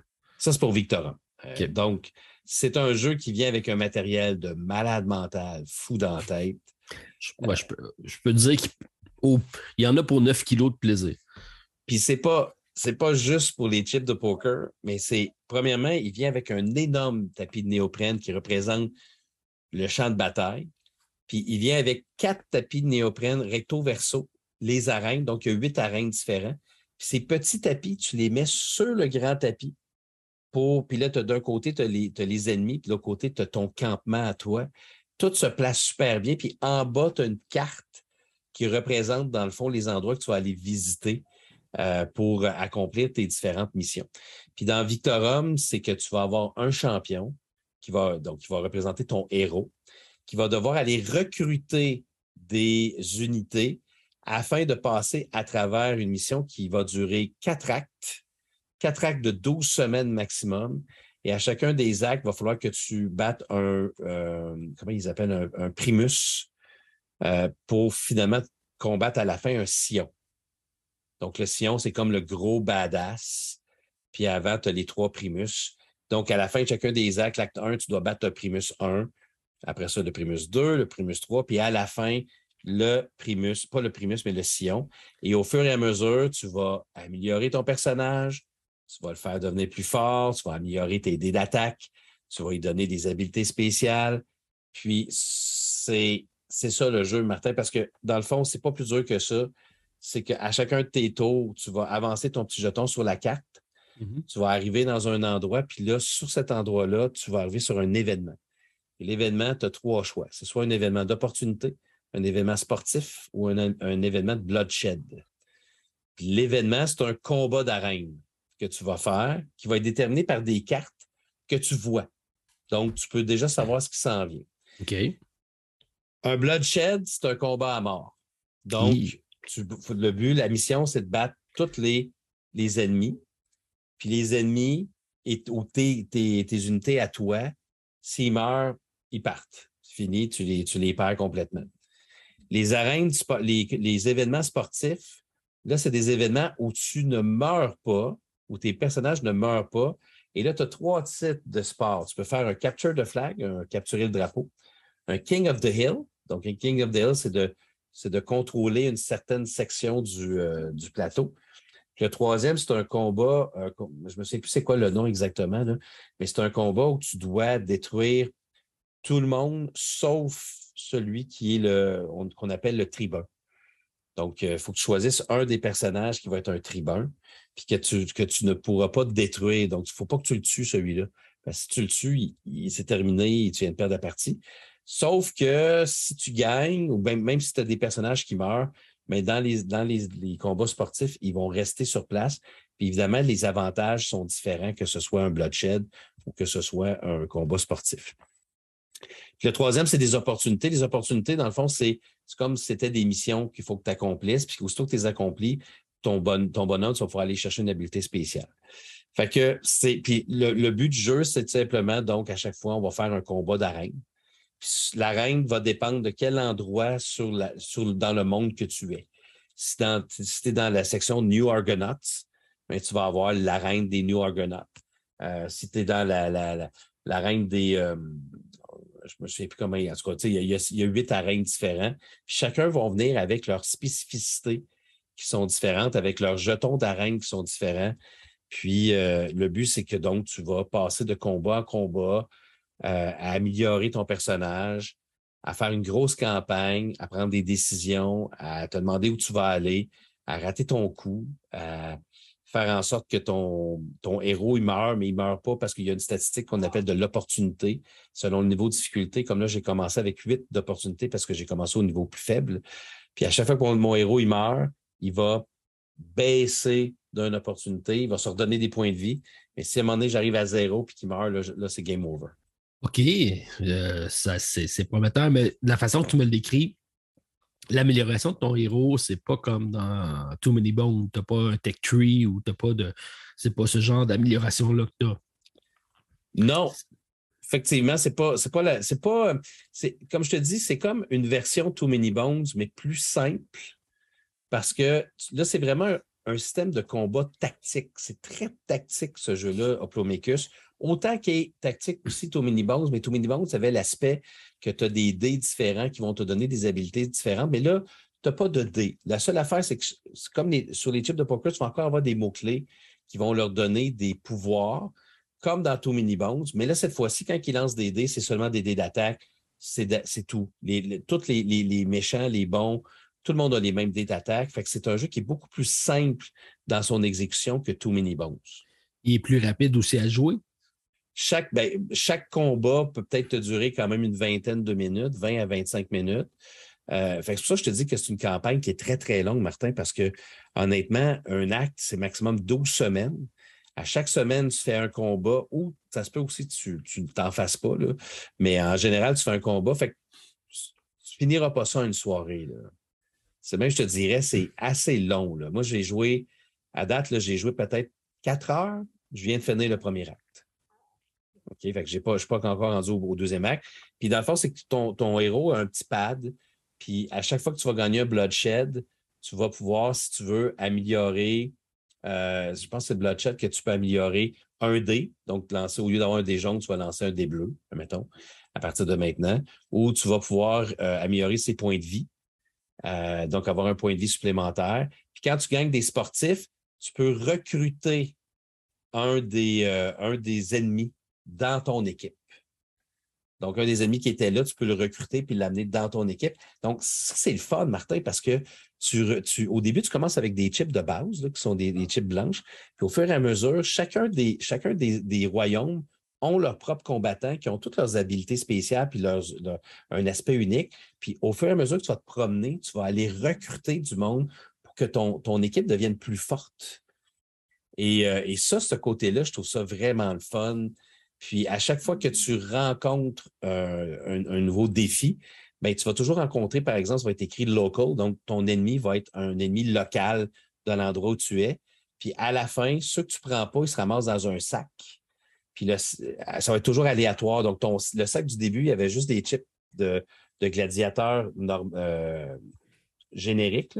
Mm-hmm. Puis là, plus ça avance, plus c'est difficile parce que de, plus en plus, tu as des, euh, des euh, unités qui sont plus fortes. Là, je vais te lancer un, gros, un gros mot, Martin. Un gros, oui. Je pense, je pense que c'est meilleur que Too Many Bones. J'allais te demander est-ce que c'est une version améliorée du premier jeu, mais là, tu me dis tu me mets en haut Too Many Bones. Oui, là, faites attention. Dites pas que Martin. Oui, tu as dit ça. Oui, non, non, mais. on est tous témoins. Martin a dit que c'était meilleur, que, Too Many, Bones. Oui, mais je n'ai pas dit que Too Many Bones n'était pas bon. Non, non, non. Mais on sait où tu le places. D'ailleurs, c'est ton choix de première ronde dans, dans ton top 100 de jeux c'est Too Many Bones. Puis là, tu viens de dire qu'il est encore meilleur. Mais je vais t'expliquer pourquoi, Martin, puis je pense que tu vas être d'accord avec moi. C'est que. Moins fidelé. Ouais, mais c'est ça, c'est que Too Many Bones, c'est vraiment le fun, l'avancement de ton personnage. Mais tu les utilises pas tant que ça, les habiletés. Puis des fois, tu te focuses plus sur qu'est-ce qui a fait l'habileté que sur l'aspect tactique. Tandis qu'au Plomecus, c'est tellement simple parce que tu as des mots-clés, puis tu lances des dés rouges, des dés verts qui ont toutes des. Tu sais, dans le fond, c'est juste des hits. Il n'y a pas nécessairement de bouclier dans ce jeu-là quand tu quand attaques un ennemi, si tu y fais des dégâts, tu y fais des dégâts, à moins qu'il ait l'habilité Absorb, qui fait juste un point de dégâts, c'est tout. Mais donc, tu te concentres vraiment sur l'aspect tactique du jeu.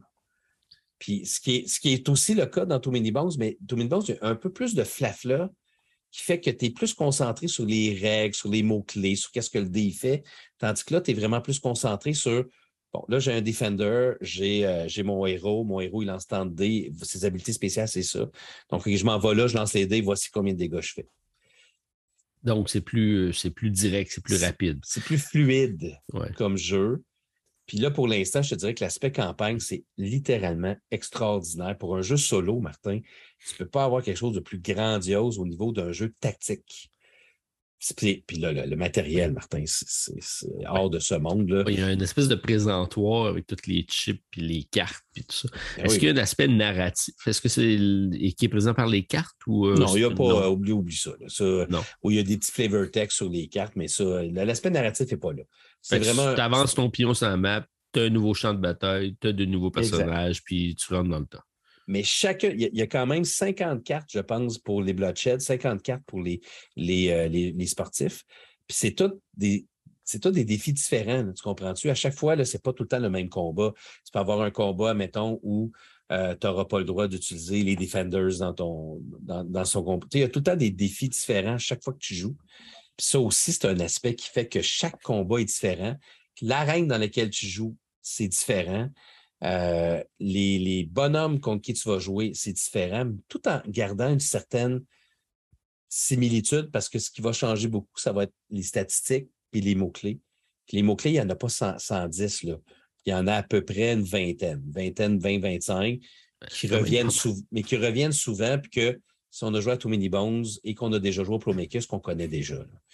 Euh, Sur le champ de bataille, tu as combien de personnages qui sont en confrontation? Ça va dépendre, encore une fois, de la, du combat. Tu peux avoir des combats que ça va être, ça va être écrit 3 contre 4 ou ça va être, euh, ça va être écrit dessus.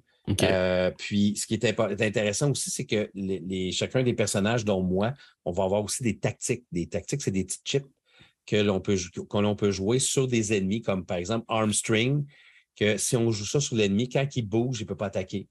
Donc, il y, a comme, il y a comme un élément tactique aussi de dire, OK, quand je vais utiliser cette habilité-là pour empêcher un ennemi de m'attaquer après avoir bougé? Euh, il y a vraiment beaucoup de tactique. C'est beaucoup plus fluide, tactique que Too Many Bones, selon moi. Sauf qu'il y a moins de flafla comme dans Too Many Bones, parce qu'évidemment, le fait d'améliorer son personnage euh, dans Too Many Bones, c'est ça qui, le rend très intéressant aussi. Euh, moi, je suis très emballé par euh, Oplomecus Victorum, Martin. Je, suis, je, peux vous dire honnêtement, ceux qui l'ont pledgé, ça vaut la peine que vous attendiez. Soyez pas trop fâchés. Ce que vous allez avoir, c'est un jeu de qualité. C'est un des meilleurs jeux de Chip Theory Games au niveau de la présentation. C'est incroyable comment ce jeu-là, il est magnifique. Et je vous reviendrai sur Remastered. Et Remastered, il y a plus de chips euh, parce que c'est un, le remaster, c'est un, combat dans un gros arène. Là, c'est vraiment un gros arène, tandis que là, c'est dans des plus petites arènes dans Victorum. Euh, mais euh, Remastered, il y a aussi une version solo, coop et compétitive en plus. Fait que c'est. Martin, tu n'as pas transporté tout ça pour rien. Merci. Ouf. Euh, en, plus, je l'ai baqué, donc euh, je vais être content de l'essayer quand, ça va arriver. J'ai juste pris le. J'ai pas le jeu de base, fait que j'ai pas pris. Euh, Remaster. c'est ça, j'ai pris seulement Victorum. Puis comme c'est un jeu que je vais pratiquement jouer, ben, j'aurais pas le choix dans ce cas-là, c'est un jeu solo. Mais j'ai rarement la chance de jouer avec quelquefois Stéphane. Mais ma question, c'est la campagne a de l'air longue la carte est assez euh, imposante à passer à travers. Puis tu parles que tu peux décéder. Est-ce que tu vas avoir la frustration de, mourir en milieu puis d'être obligé de recommencer au début?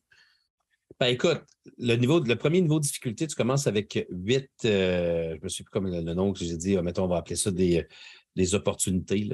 Euh, fait que tu commences avec huit opportunités. Puis, la fois, les opportunités, là, tu peux. Ah, c'est pas le bon mot. Là, ça me bug, là, Martin, j'ai pas le bon mot. Mais en tout cas, c'est une statistique, OK? On en a huit. Puis, ce, ce 8-là que tu as, c'est pour toute la campagne au grand complet. Ça, c'est pour la difficulté la plus facile. Ce que tu peux, faire avec ça, c'est que tu peux. Donc, quand tu meurs sur le champ de bataille, automatiquement, ton héros il revient à full point de vie. Fait là, tu baisses de 1, tu te rends, mettons, de 8 à 7. Mais tu peux aussi, à n'importe quel moment au début de ton tour, utiliser une de ces opportunités-là pour remplir, parce que tu as une des statistiques, c'est leadership. Comme là, au début, tu commences, moi, je commence avec six leadership, ça dépend de ton, bonhomme. Puis, avec six leadership, euh, j'ai le droit d'avoir six combattants dans mon, dans mon camp. Fait que si à un moment donné, ils meurent tous, puis tu fais des bloodshed, puis tu n'es pas, pas chanceux, mais tu peux utiliser une des opportunités pour piger dans le sac pour aller en chercher le nombre, te rendre ton maximum de leadership. Ça, tu baisses d'un plus. Là, je te dirais que j'en ai utilisé quatre. Sur huit? Non, j'en ai utilisé trois, excuse. J'en ai utilisé trois sur les huit après un acte. Puis il y a combien d'actes? Il y en a quatre. OK, fait que tu risques de pas attendre la fin, là. Ben, c'est pour ça qu'ils disent, tu peux toujours décider, dans chacun de tes combats, tu peux toujours euh, te rendre. Et là, quand tu, quand tu te rends, tu dois, tu dois cocher un, symbole de le sillon, le, symbole. À chaque fois que tu as quatre symboles de cocher, tu vas mettre une chip d'aspect négatif dans ton, dans ton sac de méchant. Puis là, bien, ça, tu ne les vois pas, évidemment. Puis quand tu en piges un, ça va te donner un malus pendant toute la durée de la partie quand tu le piges. Ah, fait que plus, tu, plus tu rates ton coup, dans le fond, plus tu vas euh, cocher des sillons. Puis à chaque fois que tu arrives à ton quatrième, ça va te donner des malus dans ton sac. Mais tu peux toujours décider, si tu, tu te rends compte à un moment donné, ça va vraiment pas, puis tu veux pas perdre tes unités, tu peux te rendre. Mais quand tu te rends, tu acceptes les, le côté négatif, il faut que tu coches un sillon. Fait que c'est pour ça, il y a de la tactique aussi de dire OK, je suis orgueilleux, mais euh, OK, là, ça va pas bien du tout, puis je veux pas utiliser cette statistique-là. Fait qu'il va falloir, tu sais, il faut que tu réfléchisses. Est-ce que tu veux vraiment avoir la, récompense ou genre, arrête-toi là, prends le sillon, puis euh, continue ta route. J'en déduis que tu t'es pas rendu souvent jusqu'à date.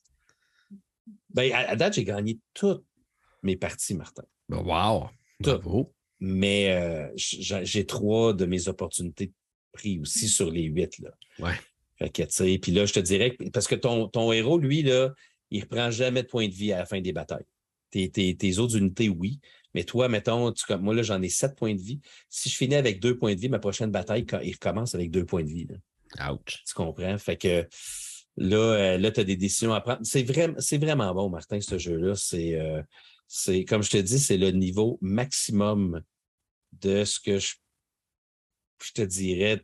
En tout cas, c'est le niveau maximum de, de, du jeu de Tiptory Games. Je te dirais que c'est le summum qu'ils ont atteint pour un jeu solo de ce style-là avec des chips de poker. Belle réussite.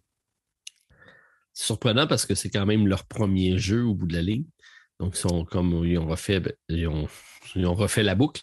Puis ils en ont fait quand même d'autres jeux de plus en plus euh, peut-être qui ont été de plus en plus euh, complexes. C'était Chip c'était euh, Too Many Bones, après ça, il y a eu Cloud Spire, puis après ça, il y a eu l'autre que tu n'as pas aimé, là, avec les, les robots. Ah, Burn Cycle. Burn Cycle. C'est ça. Puis là, de revenir à la source initiale, mais avec l'expérience acquise avec les autres jeux, peut-être qu'ils ont, ils ont trouvé le sweet spot, comme on dit. Mais je pense que des fois, c'est parce que tu essaies trop de te complexifier la vie. Ah comme Burn Cycle, je pense que c'est le jeu qui est trop. Puis je pense que Burn Cycle, je ne suis pas tout seul. Il y a des gens qui l'aiment, mais je pense que je pense que c'est un flop de Chittery Games. on ne se le cachera pas parce qu'ils ont voulu être trop complexes dans leur façon de fonctionner. Puis au Playmaker, c'est complètement le contraire. C'est au lieu d'augmenter la complexité, c'est un jeu qui est simple. Oui, il y a 45 pages, Martin, mais c'est parce que mais c'est un des livrets les mieux structurés que j'ai vu depuis longtemps bien expliqué, des bons exemples. J'ai commencé à jouer, Martin, puis j'ai pas eu. Puis il y a l'ennemi, c'est automate. ça, ça fonctionne selon une façon prédéterminée de fonctionner, mais c'est simple. Fait que je voudrais dire, euh, je voudrais dire que Burn Cycle, euh, c'est un flop, selon moi, de Games. Puis ils sont venus dans un aspect plus simple, puis qui est beaucoup plus efficace, selon moi. Puis qu'au lieu de penser aux règles, tu penses aux jeux. Ça, je aux joueurs. Et aux joueurs, et c'est ça qui fait en sorte que c'est beaucoup plus fort.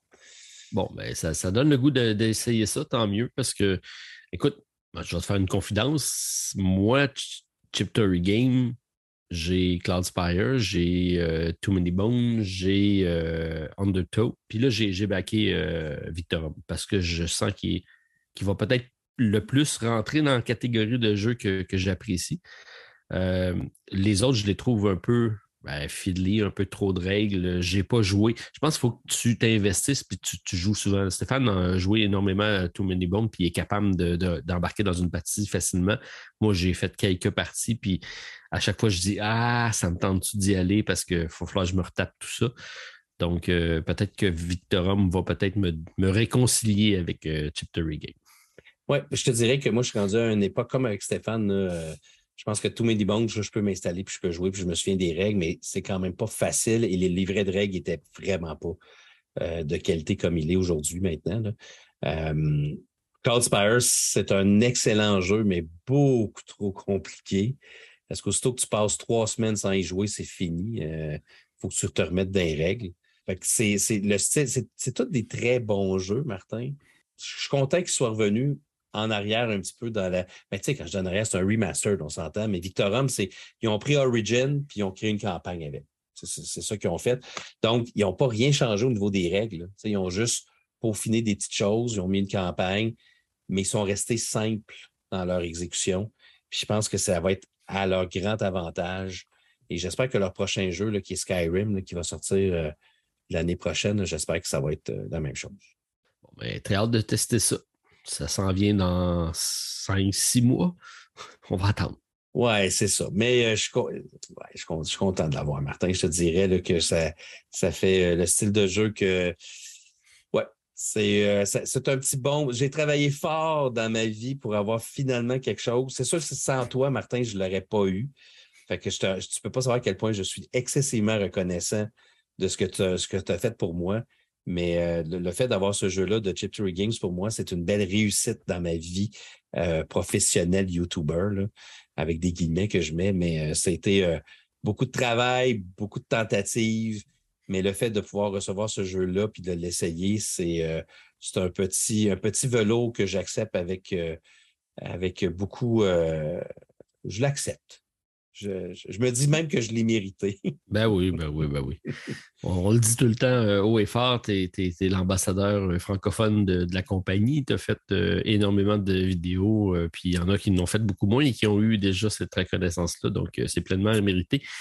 Et ça complète l'opération, comment elle s'appelait donc? Swordfish? L'opération Swordfish, oui. Swordfish. qui aura été houleuse jusqu'à la fin, mais qui, au moins, Martin, c'est, euh, ça a valu la peine. Cool. Ben, donc, on va suivre. Euh, ça va-tu être euh, les prochaines campagnes du samedi? Et, oui, effectivement, je te confirme que je vais commencer à l'acte 2 d'ailleurs. je vais continuer la campagne que je suis en train de faire. Donc, étant donné qu'il n'y a pas d'histoire, là, c'est pas grave, je commence là. Fait que oui, ça va être sur la chaîne à partir de demain, probablement avec le déballage, si j'ai le temps. Je t'avoue que je manque de temps ces temps-ci, mais sinon, ça va aller la semaine prochaine. Bon, euh, manque de temps, ça me connaît. Fait que je peux, je peux comprendre. Je peux comprendre. OK, mais euh, Martin, euh, ça vaut-tu vraiment la peine que je te parle d'un autre petit jeu? Écoute, c'est toi qui c'est toi qui décide. Je viens de regarder l'heure, je suis comme tabarnou. Parce qu'on a parlé salt, Sea Salt and Pepper ensemble. je pense qu'on va, va, compléter nos, nos expériences ludiques cette semaine avec ça. Euh, puis la semaine prochaine, euh, pas dans deux semaines, je vais arriver avec des plus gros jeux. Parce que là, moi, je me suis concentré beaucoup sur des prototypes. Euh, je viens de faire Draft and Write Records, qui est un roll and write chez Inside Up Game, qui est en campagne de sous-financement. Je viens de découvrir aujourd'hui Escape from New York. tu connaissais -tu le, film?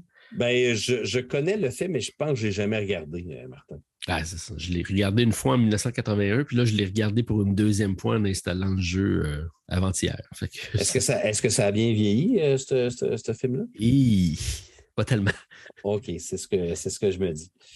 Oui, c'est ça. Quand on, se rend compte finalement qu'on est âgé quand on regarde ces films-là, qui n'ont pas tous bien vieilli. Donc, c'est ça, j'ai fait beaucoup de prototypes de, campagne de sous-financement. Donc, il m'en reste deux à faire pour la semaine prochaine, mais sinon, je vais attaquer ma, ma, grosse pile de SN. Donc, c'est ce que je me donne comme challenge alors, euh, soyez patients. Donnez-moi euh, encore une semaine, puis euh, dans deux semaines, on se revoit avec, je pense, une belle sélection. Bon, j'attends ça avec impatience. Cool. Alors, Martin, si tu es prêt, on va aller faire un petit tour du côté des actualités. Bien sûr. Allons-y, c'est parti. Quoi de neuf, Martin, dans le merveilleux monde du jeu? Alors, Martin, de nouvelles. Euh, est-ce que tes recherches ont été euh, constructives? Est-ce que tu as fait de belles trouvailles pour nous? Bien, honnêtement, Martin, j'ai vraiment, vraiment l'impression qu'on vient de sortir d'Essen. Tout a été dit à Essen, puis avec nos, ce toi qui en, on en a parlé la semaine passée, on a parlé aussi l'autre semaine d'avant de nos jeux de l'office d'épicerie. Au niveau des jeux, des nouveaux jeux, j'ai vraiment l'impression que ça a été, euh, ça a été pas mal, ça a été pas mal tout fait là, pendant les scènes, mais j'imagine que ça va finir par sortir dans les prochaines semaines. Mais j'en ai sorti quelques-uns, mais ce n'est pas des grosses nouvelles, mais c'est des affaires un peu spéciales. Je, vais te commencer par le premier. Euh, que tu as, probablement remarqué, euh, malgré que je ne suis pas sûr, parce que c'est une annonce des scènes que moi, m'a beaucoup, euh, je ne pas impressionné, mais que je ne savais pas que ça s'en venait, mais je trouve ça quand même cute. bon, tu sais qu'on a Heat qui sort très bientôt, qui est un jeu de course. Euh, tu, connais, tu connais aussi l'excellent, je pense, un des meilleurs jeux de course qui est Flamme Rouge, euh, des mêmes auteurs, d'après ce que tu m'as dit. Mm-hmm. il y a une, une extension qui s'appelle Peloton aussi que, que je me suis procuré. Il y en a un qui s'appelle Météo aussi que je me suis mm-hmm. procuré, qui est le fun.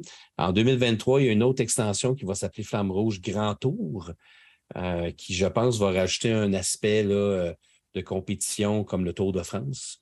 Euh, d'après ce que j'ai compris, dans la manière que ça va fonctionner.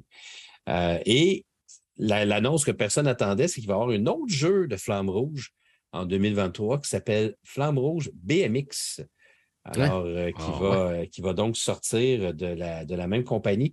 Malheureusement, il n'y a pas, pas d'informations sur Flamme Rouge BMX, mais on s'entend que, puis quand tu regardes la, la couverture, c'est des enfants qui se promènent sur des BMX. Donc, j'imagine que ça va être une version euh, une version peut-être plus familiale euh, d'un jeu de course de, la, de Flamme Rouge qui, euh, c'est pour ceux qui ne connaissent pas, qui est un jeu de course qui utilise des cartes.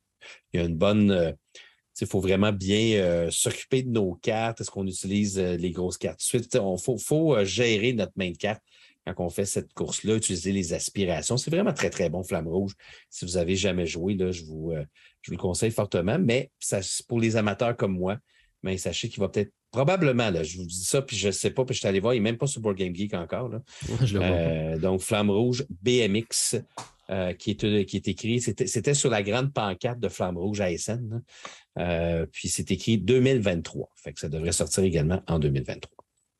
Ça m'intéresse étrangement parce que c'est un sport que j'ai pratiqué dans, dans ma jeunesse. J'ai été des compétitions des de jeux du Québec euh, en, BMX. Donc, euh, c'était tout début du BMX. C'est plus ce que c'est aujourd'hui. J'ai regardé aller, puis euh, je pense que j'aurais pas mal plus de, fractures dans le corps que, que j'en ai, même malgré que j'en ai pas mal. mais je trouve ça impressionnant tout ce qu'ils font maintenant. Donc, je vais être curieux de voir comment ils vont adapter la, piste à la compétition. Est-ce qu'on va pouvoir faire des tricks? Est-ce qu'on va pouvoir faire des. donc, quel, genre je, trouve ça cute. J'ai hâte de voir. Surtout que Flammeau, j'aime beaucoup. C'est un jeu qui est beaucoup plus euh, tactique, beaucoup plus euh, stratégique qu'on pourrait le penser là, avec un jeu de course parce que tout se joue avec notre main de carte. Et euh, comme on a toute la même main de carte, c'est génial. C'est vraiment le fun. Puis aussi, tu ne contrôles pas un seul bonhomme en flamme rouge, en comptant deux, je pense. Ma mémoire est bonne. Tu en contrôles deux. Fait que non, c'est vraiment bon. Puis justement, je n'avais pas pensé à ça. Probablement qu'il va y avoir des sauts. Euh, il va probablement avoir plein de choses qu'on va pouvoir faire, effectivement. Alors, euh, c'est à suivre en 2023 pour Flamme Rouge de la compagnie euh, Lily. Euh, L'Otapélite. L'Otapélite. Bon, voilà. Merci, Martin. deuxième jeu, écoute, est-ce que toi, toi, tu dois connaître ce jeu-là, Martin, parce que euh, tu connais tous les jeux. Euh, attends un peu, là, je, viens, de, je, viens, de le si tu ne me donnes pas le titre, par exemple, je vais avoir de la misère. Non, mais c'est, je, l'avais, je l'avais ici, là, évidemment, en faisant des petits. OK, j'allais. Alors, c'est un jeu du designer Florent Siriex. Oui. Et artiste de Vincent Dutray de la compagnie Catch Up Games. C'est un jeu qui s'appelle After Us qui va sortir donc en 2023.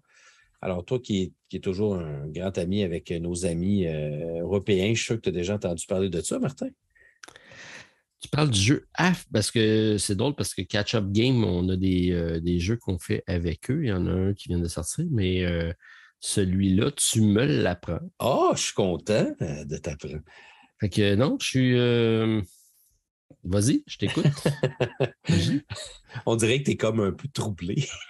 ben oui, d'habitude, d'habitude, tu ne me prends pas au dépourvu comme ça, puis celui-là, il sort de nulle part pour moi. Vas-y. Écoute, After Us, c'est un, euh, c'est un jeu qui. Euh, c'est un deck builder, OK, et qui se passe en 2083, alors que l'humanité est complètement euh, partie. Ça me fait penser un petit peu à la planète des singes. C'est un peu ça le concept.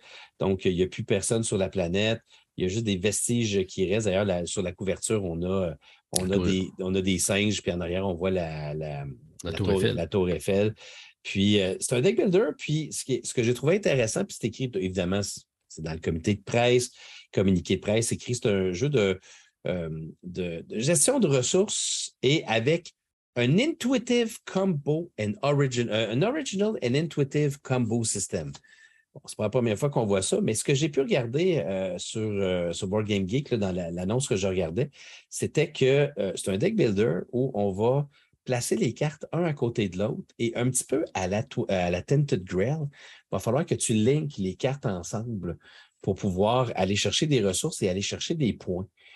donc, il y a vraiment une gestion d'aller choisir les bonnes cartes avec les cartes que tu as dans tes mains pour pouvoir justement les linker correctement, pouvoir aller améliorer euh, tes, Parce que c'est une histoire de singes, là, donc euh, tu vas commencer avec. Euh, je lis ici le nom, là, on, parle des. En tout cas, une tribu. tu représentes une tribu de singes. Tu vas commencer avec des tamarins, je pense qu'ils sont des petits singes. Puis au fur et à mesure, tu vas pouvoir améliorer ton deck avec des nouveaux singes. Tout ça en essayant de trouver des, des meilleurs combos possibles. Euh, c'est vraiment, là, quand tu mets des cartes une à côté de l'autre, c'est vraiment un, petit, un système de linkage.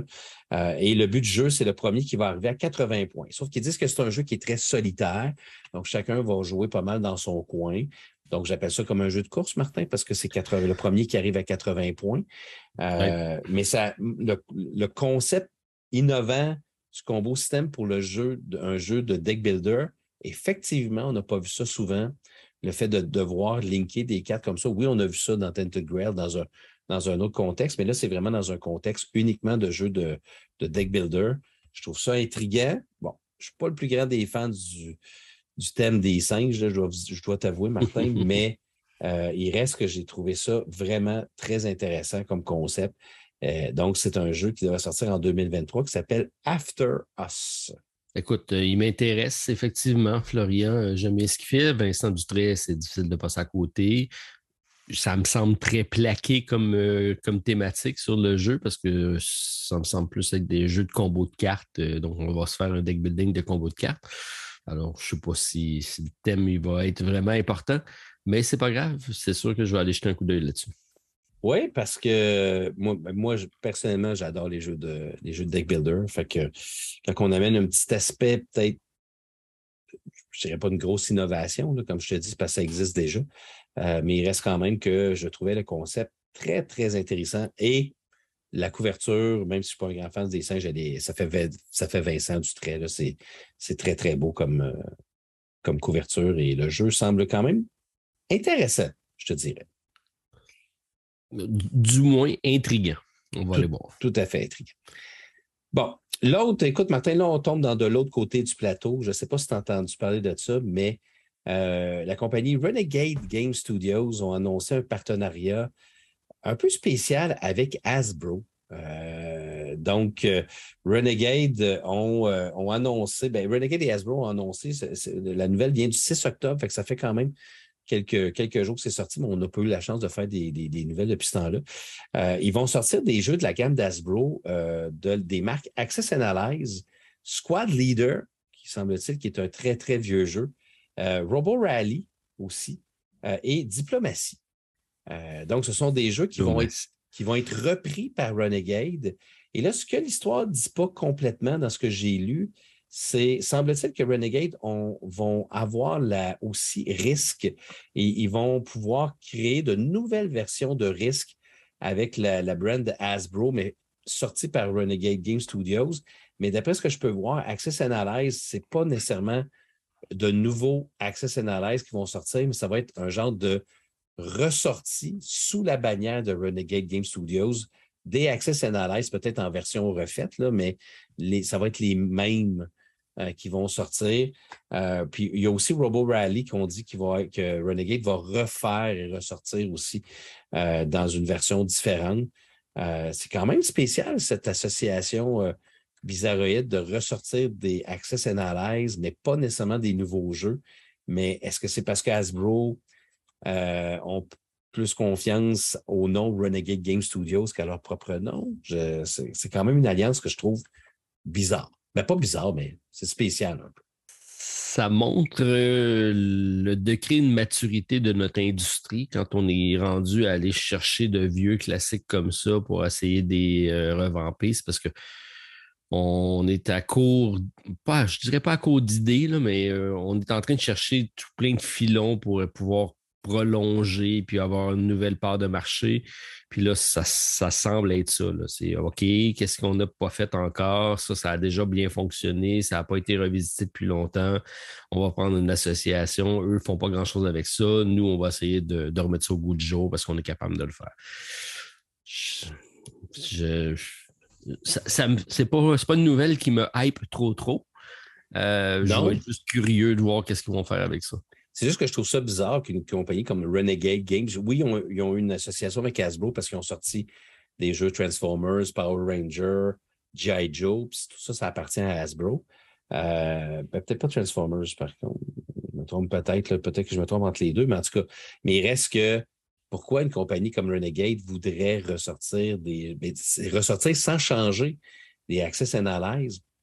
Écoute, moi personnellement, comme je te dis, ça, ça m'excite pas. Ou sortir un jeu comme Diplomatie, euh, ça nécessairement. Parce que ce que j'ai lu, c'est vraiment pas qu'ils vont faire.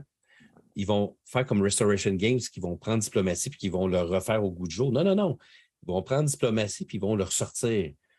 Euh, mais avec la brand Renegade Game Studios. des fois, je me pose la question pourquoi faire ça? C'est, une question d'argent encore, j'imagine. Euh, c'est pour le rendre plus accessible les gens, euh, les, gamers, vont, quand ils voient Hasbro, ils font comme Ah non, ça c'est des, petits jeux, mais tu vois Renegade, tu fais comme ah, OK, ça c'est de la qualité.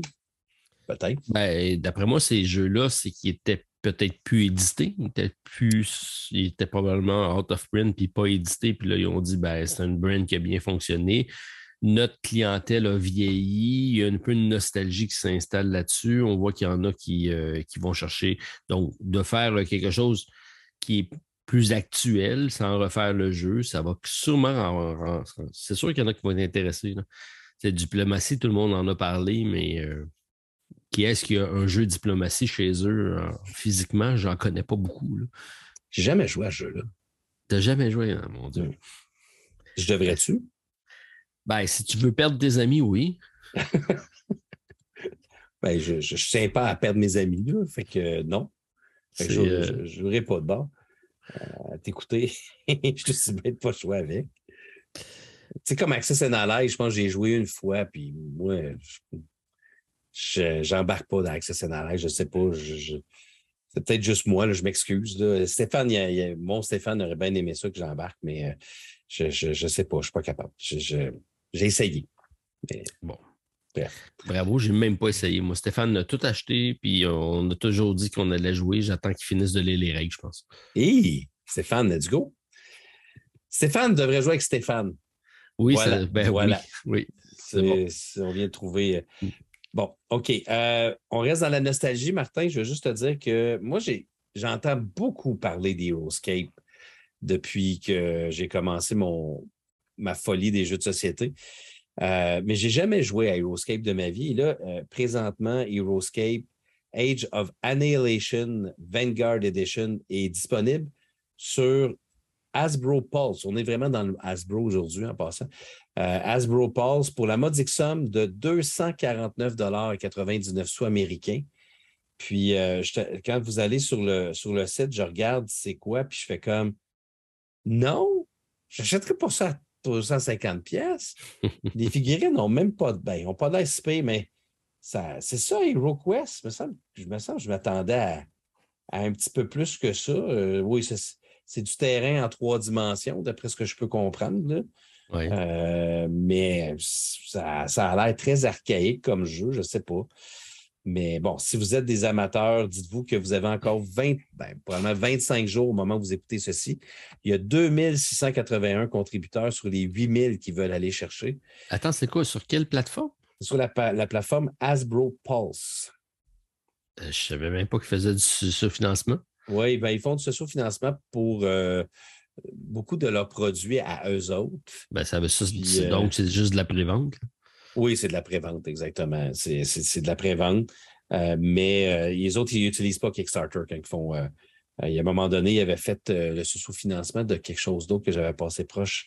Je pense que c'était un Transformers quelconque. En tout cas, ils font, ils font vraiment. Ils l'utilisent. Il y a vraiment beaucoup de choses sur Hasbro Pulse que vous pouvez acheter. comme là, je regarde si vous voulez acheter des vieilles séries de, Jedi, des. des puis là, ben, il y a un board game qui s'appelle Aeroscape que vous pouvez aller chercher pour la modique somme de 250 fait que si vous êtes euh, style nostalgique, euh, allez-y. Ben, je, je, te dis ça rapidement, Martin. Euh, il y a quand même pas mal de stock. Il y a 71 figurines, 46 cartes d'armée, 74 tuiles terrain de, des pièces. Il y a 74 murs, parce que tu peux mettre des murs. 9 mm-hmm des pièces de jungle, 12 dés de combat, 1 des 20, 10 glyphes, 26 marqueurs de blessures, 12 petits marqueurs de blessures, 16 marqueurs d'ordre, un updated rulebook, puis un campaign book. Je suis surpris par le prix parce que Euroscape, c'est sorti en 2004, je pense. Et euh, ça se vendait dans les Walmart. Puis c'est des jeux qui se vendaient une soixantaine de dollars. Fait que, puis c'était, c'était déjà full plastique. C'était, des jeux très, très. Euh, ça ressemblait. C'était plus près du jouet que du jeu.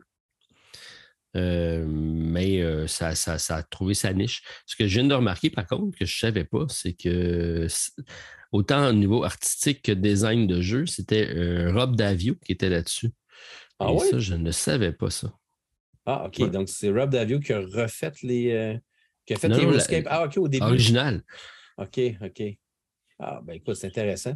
Ah, euh, puis euh, un élément très important, Martin, que je viens de voir, c'est écrit limite de 5 par customer. OK. Et, à, 200, à 200 quelques pièces. Et not available to ship to Québec, Canada. Ah, ben oui. C'est le seul endroit. Tu sais pourquoi?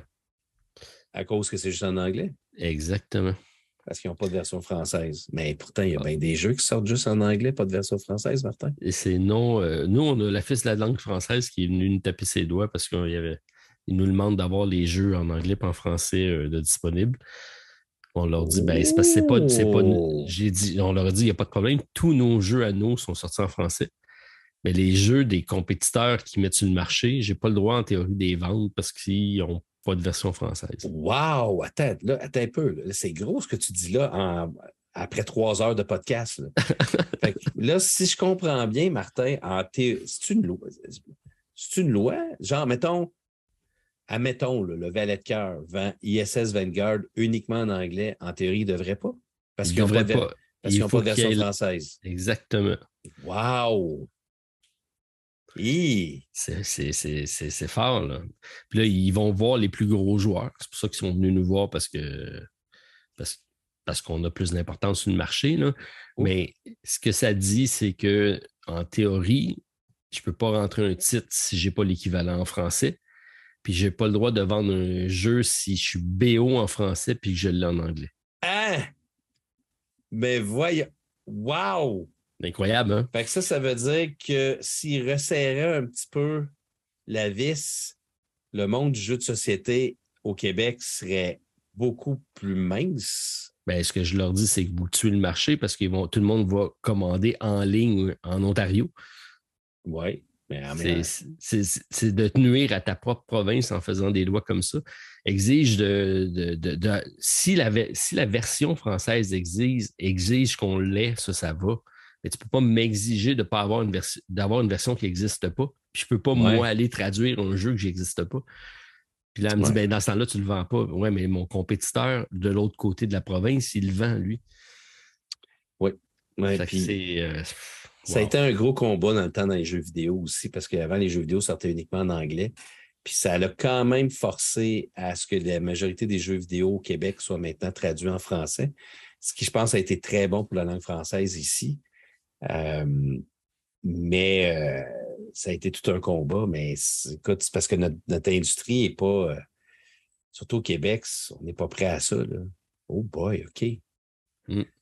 OK. Si, si je n'obtempère pas à cette demande-là, c'est que je suis coupé de, tout programme gouvernemental. Ah oui? Ils te mettent un ultimatum? Oui. Wow! Mais Martin, voyons donc. C'est big, cela, là. Euh, c'est énorme, ça. C'est énorme. Parce qu'il y en a beaucoup des jeux qui ne sont pas sortis en français ici en Amérique du Nord. Il y en a plein. Il y en a plein. Fait, que, écoute, mettons, là, mettons l'imaginaire.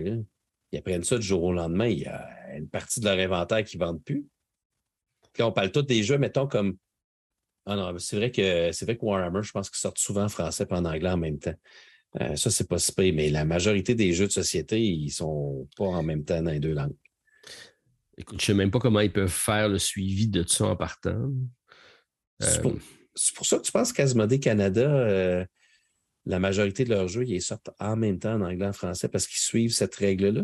C'est possible. Probablement. C'est possible. Ça serait pas bête. OK. Puis en théorie, je n'ai même pas le droit d'avoir plus de copies anglaises que de copies françaises.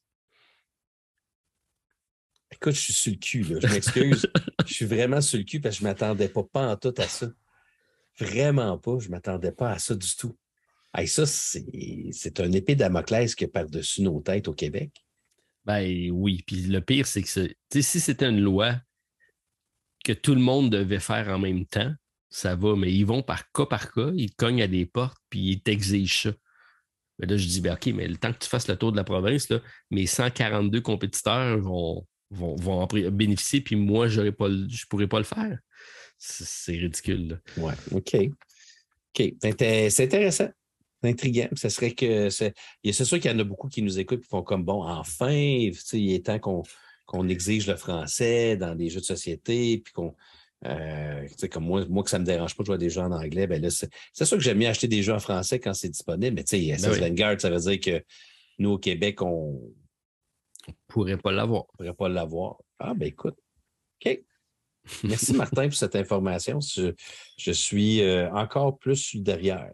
C'est bon. Ben écoute, je te, ferai suivre euh, le, reste parce que là, on commence les pourparlers. Je, je te dirai comment ça va. Écoute, je suis tellement démoralisé que je vais te dire que mon autre nouvelle, c'était euh, Clue Escape Room Solve Mystery sans sac. c'est un, un, encore Hasbro. Là, on sent, c'est ça. Euh, donc, ils ont, sorti, leur propre jeu d'escape qui est déjà disponible en magasin. En passant, je ne savais même pas. Euh, ça s'appelle Tu devrais, tu devrais voir ça. ça a l'air bien. Puis l'autre, ben, euh, c'est Cthulhu Death May saison 3. Petite nouvelle de rien. On s'en sert. Ben, ça, c'est intéressant. Ah non, ça Je suis content, de le voir revenir, lui, parce que je, trouvais que c'était un des bons de Simon. Oui, tu as raison. Mais euh, la saison 3 va sûrement être juste en anglais pendant un petit bout. Fait qu'on on n'en aura pas accès pendant très longtemps. Fait que euh, c'est tout, Martin, pour l'actualité. Je vais aller euh, cuver mon vin. Ah ouais, à ce point-là. OK, je pensais pas t'avoir démoralisé tant que ça. Ben, c'est pas que ça me démoralise, mais j'ai ça. On a comme un, petit épée Damoclès. Ben, c'est encore plus pour toi qui, qui, qui, personne, qui une entreprise qui vend ces jeux-là. Mais tu sais, moi, c'est juste de dire un jour, J'arrive dans un magasin et on me dit non, tu ne peux pas acheter ce jeu-là, euh, il n'est pas sorti en français. Écoute, c'est parce, que parce que notre réalité n'est pas la même qu'en Europe. C'est ça qui est frustrant. puis on est dans une mer anglophone. Je sais qu'il faut protéger notre langue, puis je le sais qu'on doit pousser pour avoir les produits en français. J'ai aucun problème avec ça. Puis tous les jeux que nous, qu'on édite au Randolph, au Scorpion masqué, puis même tous ceux que je fais importer euh, parce qu'on est distributeur de 350 jeux, ils sont tous disponibles en français. Fait que ma part est faite. Mais, mais de m'exiger que mes compétiteurs, puis tant mieux s'ils le font, là, mais je ne peux pas, moi, prendre la responsabilité de mes compétiteurs, des médecins en français, aller voir les éditeurs puis demander leur, mais c'est pas ma job à moi. Oui. Ouais. Puis il y a bien des jeux qu'on risque de jamais voir en français, parce que comme Chip Tree Games, oui, là, on est chanceux. Tu n'aurais jamais joué à Chip Tree Games. Il a fallu que tu construises ta chaîne sur un autre modèle parce que. Sur un autre modèle, effectivement. Ça, ça veut-tu dire qu'à un moment donné, ils vont, ils vont gérer nos chaînes YouTube et ils vont dire euh, écoute, euh, je m'excuse, mais c'est juste du contenu avec des jeux en français? J'espère que non. Ça ne se rendra pas là, Martin. Ben, avant que ça se rende chez nous, je pense qu'on va être à retraite, toi et moi. Oui, il y a ça. Ça, il n'y a pas trop de problème. OK. Euh, on n'a pas l'auditoire qui, qui, qui, permet d'avoir un gros impact, je pense. Hey, tu nous parles-tu de ce sous-financement, Martin, puisque je n'ai plus rien à dire, moi? OK, on y va avec ça de bord. Allons-y. Ce qui a retenu notre attention sur Kickstarter et autres sites de financement. Tu veux que je te parle de socio-financement, mais tu me dis que tu n'en contribues plus. C'est fini pour toi. Mais souviens-toi, la dernière fois, on avait parlé de Tented Grail. Oui. Puis tu n'étais pas sûr. J'étais sur bord d'aller le baquer. Oui, puis j'ai même été voir le, responsable de la compagnie pour dire que mon ami Martin, il attendait euh, d'avoir un incitatif pour le faire. Est-ce que tu as, succombé ou pas? Je n'ai pas succombé, Martin. Non? Non, je n'ai pas payé, je n'ai pas fait. Il y a beaucoup de monde qui n'arrive pas. C'est drôle comment les gens ils sont. Ouais, tu vas demander à Stéphane de te le prendre. Non, c'était je ne demanderai pas. Il l'a pris? Il ne l'a pas pris non plus. Puis de toute façon, s'il le prenait, ce serait sa décision lui pour lui. Euh, Stéphane, ce qu'il a fait, par exemple, c'est qu'il a pris Trickshot. J'imagine que tu vas nous parler de Trickshot. Ben oui, Trickshot qui arrive. Mais ça, vous ne l'aviez pas déjà? Ben, moi, oui, mais euh, il m'a dit qu'il a, tellement aimé le jeu-là qu'il va avoir sa propre copie. OK. Euh, donc, euh, il se l'est pris. Mais ce que j'ai compris, c'est que c'est pas mal la même chose, mais avec des, des règles améliorées et avec des changements sur des cartes aussi. Oui, mais il y a un changement qu'ils n'ont pas fait, qui était requis dans le jeu. C'est quoi? Tu l'as dit, je l'ai dit dans ma vidéo. OK. Ils n'ont pas ajouté de dés. Ils n'ont pas, pas, dit qu'il était supposé avoir quelques dés supplémentaires? Ouais, mais, ouais, mais c'est pas suffisant. Ils ont, mis un add-on pour s'acheter des dés supplémentaires. Ah, OK. Fait que c'est correct, mais je pense que c'est quelque chose comme 15$ de plus pour avoir des dés. Ouais, 13 et 48 euh, pour être exact de plus. Ouais, c'est ça non, mais content de voir euh, que ça arrive effectivement. Euh, c'est un jeu qui, euh, qui, était attendu. Il y a déjà 1668 contributeurs, 175 000 canadiens d'accumulés. C'est sur GameFund cette fois-ci qui ont été. Ça va être une longue campagne. Il reste encore 28 jours à la campagne, donc vous avez le temps d'y penser pour ceux que ça intéresse. tu l'as, je l'ai. je pense que tous les deux, on l'a mis dans notre top 10 des jeux de l'année passée. Définitivement, c'est un des meilleurs jeux de sport stratégique euh, que j'ai joué dans, ma vie. Très accessible, pas très compliqué, très fidèle à ce qui est une partie de, hockey. Euh, la partie que j'ai faite, les parties que j'ai faites avec Stéphane, euh, c'était, toujours très, très. Ben, on se rentrait dedans, on se, plaquait, on s'enlevait la, rondelle, mais c'était quand même difficile de, de faire des points. Euh, donc, c'est assez fidèle, ça se passe rapidement. Euh, il y a l'aspect aussi d'avoir des, euh, des arénas qui vont changer un petit peu les, les façons de jouer et les changements de ligne avec des habiletés spéciales. ça fait en sorte que c'est une belle réalisation quand même simple. Ils n'ont pas complexifié ça. C'est un jeu de, de, de, de, push your luck avec des dés et des superbes figurines. Mais ça rend euh, très bien ce qui est une partie de, hockey. Euh, je suis d'accord avec toi, c'est une des belles réalisations. Puis, euh, je ne sais pas, c'est moi ou il y a juste la version Paint? Oui, ben c'est GameFound, puis c'est ce que tout le monde demande, c'est la version Paint, effectivement. OK, mais ce que, ce que, j'aurais moi-même recommandé d'acheter, parce que la version Paint est vraiment magnifique. C'est sûr que vous pouvez le faire vous-même si vous êtes bon en peinture, mais euh, c'est, ça, ça, rajoute un petit oomph euh, assez intéressant quand on joue. Puis achetez-vous un set de dés de plus. Oui, c'est pas une mauvaise idée. On Ouais. peut toujours prendre en note les dés qu'on qu'on utilise. Là. C'est- Ça se fait. C'est une affaire de rien d'avoir un peu des dés supplémentaires. Puis je pense que ça ajoute, euh, parce qu'effectivement, on additionne beaucoup de dés là-dedans. Ouais, Moi, ce que j'ai fait, moi, c'est que j'ai pris un set de dés, euh, des D6, puis j'ai écrit sur une feuille qu'est-ce que chacune, chacune des faces, Ah, voulait ajouté donner. puis j'ai ajouté des D6 euh, parce qu'effectivement, étant donné que c'est un push lock, euh, d'en avoir juste. euh, ben là, il y en a, non, c'est ça, il n'y en a pas assez, effectivement, il y en a 8. souvent, on lance 11 dés, mais ouais. il y en a 8, je pense qu'il y en a peut-être. Il y en a un petit peu plus qu'on en avait dans notre. Ouais, euh, il faudrait que je ressorte ma boîte. là. Il y en a peut-être deux de plus. là, Ouais, mais c'est ça. Pas- là, ça en prend 10 de plus. ouais, c'est pas, c'est pas assez, effectivement. Mais, euh, répondre à ta question, les figurines sont là, mais c'est la version de base du jeu vient avec des figurines non peintes, puis il y a la version peinte. Donc les deux sont disponibles dans- en achat, je pense. C'est 119 canadiens pour la version euh, pre-pen, euh, pré- pré-peint, et 79 pour la version euh, de base. Quand même, pas si dispendieux que ça pour euh, la version de base.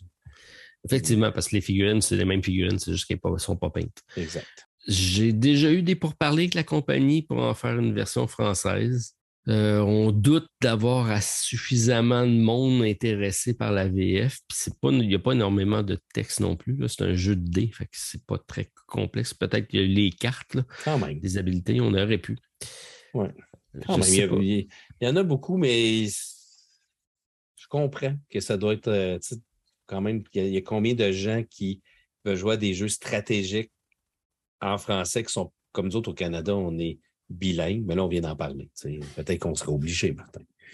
Ah, Peut-être, effectivement. Euh, Mais sinon, tu as raison que c'est pas si demandant que ça euh, au niveau de l'anglais, mais ça peut être agréable d'avoir tout en français. Ouais, c'est ça. Puis comme c'est un jeu, le hockey, c'est nord-américain, puis que les Québécois représentent une bonne partie du Canada qui joue au hockey, mais la plupart vont quand même l'acheter en anglais. Euh, si c'est un sport très national euh, en France, ça serait intéressant parce qu'il y a un bassin de français, mais là, juste de faire une traduction juste pour les Québécois et les quelques euh, Français qui l'achètent, je sais pas. Ouais. Fait que, on se pose la question. On n'a pas, on pas suivi sur cette campagne-là, mais en tout cas, si c'est quoi qui vous intéresse, laissez-moi savoir si on avait la porte ouverte avec la compagnie. Donc, c'est une possibilité. Alors, euh, c'était pour euh, Trickshot. Donc, euh, un excellent achat qu'a fait ton ami parce que je pense que c'était le, le jeu à surveiller euh, sur les campagnes. Sur GameFound, il n'y a pas grand-chose présentement. Je suis surpris de voir, par exemple, la réception de, du jeu Escape from New York. Je ne pensais pas qu'il allait fonctionner tant que ça. Puis finalement, je- ben, c'est- il fait Tu- quoi? Es-tu en train de faire une petite critique de ta présentation? Ou, euh, Ben, écoute, je- c'est un jeu qui est quelconque, là, dans le sens que c'est pas un mauvais jeu, mais il, réinvente absolument rien euh, dans, dans le jeu de plateau. Euh, puis, je pensais pas que la, la, la, brand Escape from New York était si forte. J'en ai parlé avec Stéphane. Stéphane, c'est un, un cinéphile, puis euh, il, connaît tout ça. Donc, il me dit effectivement qu'il y a une grosse communauté de monde qui se sont accaparés cet univers-là. Fait qu'il n'est pas surpris, lui, de la réaction. Mais moi, de voir euh, que en jeu, en jeu de plateau, 159 000 euros de, en, en quelques jours, en 24 heures, je suis surpris. Je suis surpris. Ben, écoute, tant mieux. Euh, comme je te dis, je n'ai pas eu le temps de regarder ta vidéo encore. Euh, mais tu es là, parce que je peux, je peux te dire que ta vidéo est là. Ouais, ouais, French, Preview by la Société des Jeux. là. Déjà. Alors, tu es présent. Fait que je faudrait que je regarde, mais moi, c'est pas, pas un thème qui m'attire bien. bien. Non, c'est ça. Euh, moi, je l'ai fait. euh, je l'ai fait pas parce que je connaissais l'univers. Je l'ai fait parce que je savais que Stéphane allait accrocher peut-être à ça. Je me suis dit, tiens, ça peut être intéressant avec Stéphane. Mais sinon, euh, je l'ai découvert en même temps que je l'ai présenté. Fait que oui, tu iras voir, tu vas voir. C'est pas mauvais, mais c'est pas, euh, pas un jeu qui va réinventer quoi que ce soit là.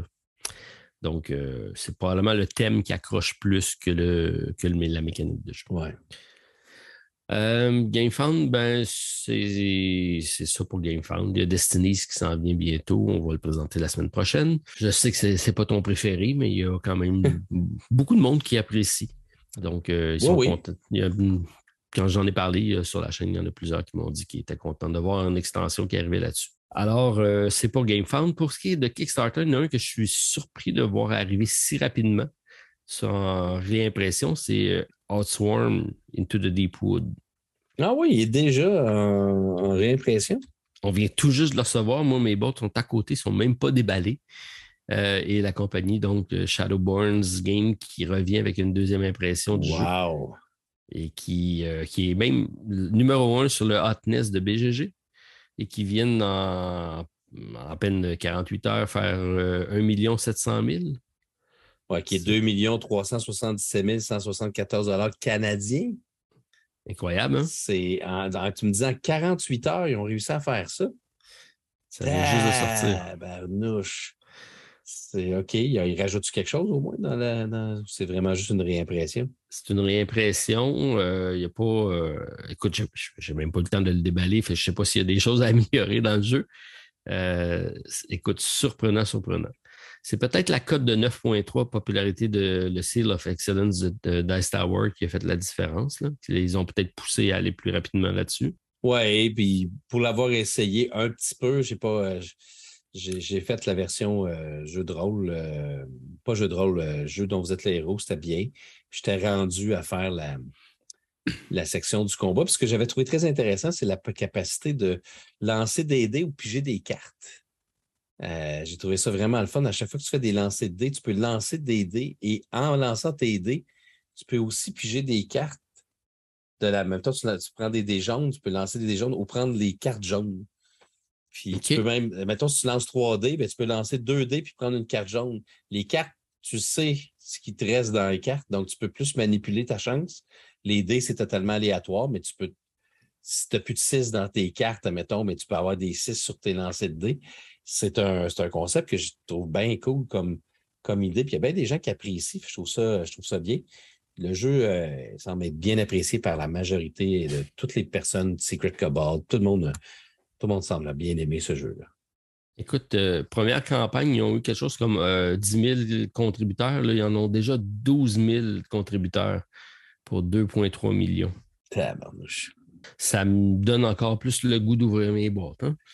Ben, moi, je pense que tu vas aimer ça, mais c'est un autre gros jeu de campagne. On parle ben de 65 heures de jeu maintenant. Écoute, j'en ai tellement en même temps là, que je pense que tous les jeux de campagne sont arrivés en même temps de ce style-là. Parce que, genre, tu sais, ça a commencé, on a reçu Role Player Adventure. On a une, autre campagne qui est arrivée en même temps. On a eu Dice Throne Adventure.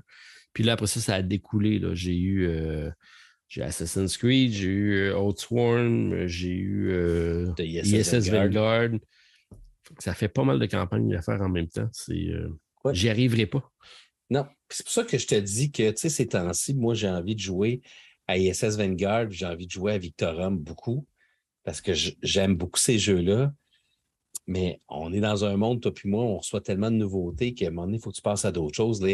Mais jouer à des jeux de campagne, c'est très avantageux pour le prix parce que si, si tu, payes la boîte de base, ben, mettons, prenez pas la Standy Edition, si tu prends la boîte, le Core Pledge à 225 pièces, 310 pour 65 heures de jeu, c'est pas si pire.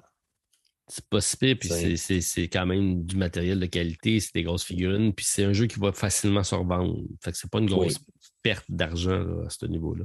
Exact. Oui. Ouais, ouais, c'est ça. Faudrait, faudrait que je prenne ma retraite de l'enseignement, puis euh, que je passe mon temps à jouer à des jeux de société. Hélène aimerait sûrement ça. Euh, pas sûr. Ouais. Pas sûr, pas sûr. OK, petite nouvelle en rafale.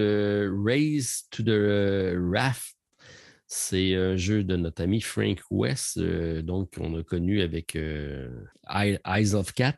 Ah oui, oui, oui, oui, c'est la suite d'Eyes of Cat, c'est ça, ça, je comprends. Euh, je ne sais pas si c'est une suite directement, mais. mais c'est les, les, chats qui se battent pour rentrer sur le radeau. Oui, c'est ça, mais c'est un stand-alone. Je ne pense pas que ça soit. Oui, oui c'est ça. C'est dans le même monde de, de of Cats. Exactement. Donc, euh, il, a vu qu'il y avait un filon avec les chats, puis il a continué. Ça, toi, tu n'as pas pogné ces chats, mais ça a l'air qu'il y a bien des mondes du monde qui l'aiment. Ouais, ouais. Ouais, ouais, ouais. J'ai, ouais, c'est ça. Mais euh, écoute, c'est un, quel style de jeu de ce, fameux jeu-là? De... Comment ça s'appelle? Raise? Raise to the Raft. Raise to the Raft. c'est un jeu d'un à 4 joueurs, 40 à 60 minutes. Un jeu coopératif, c'est un puzzle board. Donc, c'est un c'est pas du tout le même style de jeu. C'est un jeu de pattern un peu. Euh, donc, on va dévoiler des tuiles. Je pense qu'on a des cartes d'objectifs en coopératif à faire. C'est pas mon style de jeu, généralement. C'est un. Ben, quoi que c'est un puzzle game, je devrais aimer ça. Mais euh, je te confirme que je n'irai pas backer ce jeu-là. Non, moi non plus. Euh, je te dirais que je vais laisser ça aux autres de nous dire comment on aurait dû le prendre. Exactement. Puis euh, que je suis euh, étonné de voir directement une extension qui vient d'arriver. Euh, puis j'ai entendu beaucoup de bien du jeu. j'ai pas eu la chance d'essayer. Tu me diras si c'est le cas dans ton cas. C'est Wonderland's War qui arrive avec une extension Shards of the Madness. C'est donc Alice au pays des merveilles, un peu déjanté, un peu tout asymétrique. Euh, qui fonctionne bien. L'extension 7400 contributeurs, 679 000 canadiens. Euh, c'est de la compagnie Red City Games. Est-ce que tu connais le jeu un peu? Je connais le jeu un tout petit peu. C'est Stéphane qui a fait euh, la présentation sur ma chaîne de ce jeu-là. Fait que je n'ai pas eu la chance d'y jouer encore, mais je sais qu'il l'a bien apprécié. Et je sais aussi que David Couteau, le professeur Board Game, a vraiment beaucoup aimé le jeu. Fait que euh, c'est un reprint aussi, hein, c'est pas juste les extensions. Vous pouvez prendre le reprint si vous voulez. Mm-hmm. Euh, avec les, ce qui était cool, c'est quand vous achetez la version de luxe, il y a des petits jetons que tu mets dans des petites capsules euh, qui fait que c'est encore plus de luxe. C'est un jeu de. C'est un, bag.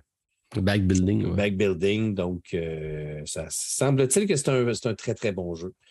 Alors, voilà. C'est intriguant. Oui, mais c'est ça, je l'avais entre les mains. Je n'y ai pas joué parce que c'est un jeu euh, un peu plus costaud qui demande un peu plus de temps à jouer. Puis idéalement, c'est à plus de joueurs, je pense, parce que tous les personnages sont asymétriques. Oui. Euh, Dice Tower a beaucoup apprécié. Shadow and Sit Down, j'ai écouté leur review aussi qui est excellente. Donc, euh, je l'avais suivi lorsqu'il était sorti en campagne. Je trouvais l'aspect intéressant au niveau artistique, mais je me suis dit, Alice au pays des merveilles, ça me tente-tu vraiment d'incarner euh, le chapelier fou? Finalement, ça a l'air que ça a l'air que oui, ça a l'air que ça fonctionne bien. Donc. Euh, ouais, puis c'est des game trays. Ouais, pense que la qualité du matériel lié pour quelque chose aussi, effectivement. Effectivement, mais euh, moi non plus, Martin, le, thème m'intéressait pas tant que ça. Mais je serais prêt à l'essayer parce que ça a l'air que c'est très bon. Bon, mais s'il y en a parmi vous qui, euh, qui leur temps de faire une partie au LAL, euh, Martin et moi, on, est partant. On est prêt à le faire le, test avec vous autres. Parfait. Fait que non, ça, c'est sur ma liste parmi les bons jeux que j'ai laissé passer parce que j'ai eu de bons commentaires. Euh, donc, euh, je serais curieux, pas de me l'acheter, mais de l'essayer assurément. Martin? Oui. Ça va compléter mon, ma tournée euh, de, ce sous-financement pour cette semaine, parce qu'on a eu un, épisode qui a été chambardé par toutes sortes de nouvelles. Tout à fait. Beaucoup, beaucoup de choses, encore une fois. C'était le retour de notre côté A. Effectivement, le retour de notre côté A. toujours agréable de faire cette tournée d'actualité, cette tournée d'expérience ludique. Là, bon, c'était pas fort de mon côté. C'était vraiment des petits jeux. Mais euh, euh, j'ai ma liste de jeux. J'ai posé comme question euh, donnez-moi votre top 3 de préférence. D'ailleurs, je, te pose la question. Ton top 3 dans tout ce que j'ai ramené, que je devrais essayer en priorité, ce serait quoi? On voit que tu. D'ailleurs, j'ai fait dans ma zone du dimanche, j'ai fait mon top 10 des trouvailles de, des scènes. Puis j'ai vraiment fait mon top 10. Puis je te dirais que euh, mon, ben, mon numéro 3, ça ne va pas beaucoup changer par rapport à ce que c'était avant. il y a Starship Captains que je veux essayer. Il y a Atiwa que, que je veux aussi essayer. Puis, euh, je pense que mon numéro 1, j'avais mis Starship Captains. Euh, mais celui que je veux beaucoup essayer aussi, c'est celui qui est en arrière de toi, Hamlet. OK. Oui. Fait que je dirais que les trois, c'est Starship Captains, Atiwa, Hamlet. C'est les trois que je veux euh, vraiment. Euh, il y a Heat aussi là, qui, pourrait être quatrième. Là. Il y avait une partie de cédulé euh, chez Normand hier de Heat. avec, ma, avec ma copie. Avec ta copie. Chanceux est-il? Chanceux. ben, OK, ben, Martin, je, je m'attelle à la tâche, lourde tâche, difficile tâche d'essayer toutes ces nouveautés-là. Pas facile, hein? Ah, écoute, la vie est dure, Martin, ça n'a pas de chance. Mais là, parlant de ça, étant donné qu'on finit notre épisode, euh, la semaine prochaine, c'est notre côté B. Je t'annonce déjà le, le, thème, c'est bon, je vais avoir le temps de me préparer. Parce que euh, parce qu'on en avait parlé, écoute, ça fait très longtemps, puis on est rendu là parce qu'on finit le mois de. C'est sûr que c'est l'Halloween, mais faites-vous-en pas, ça n'a pas nécessairement.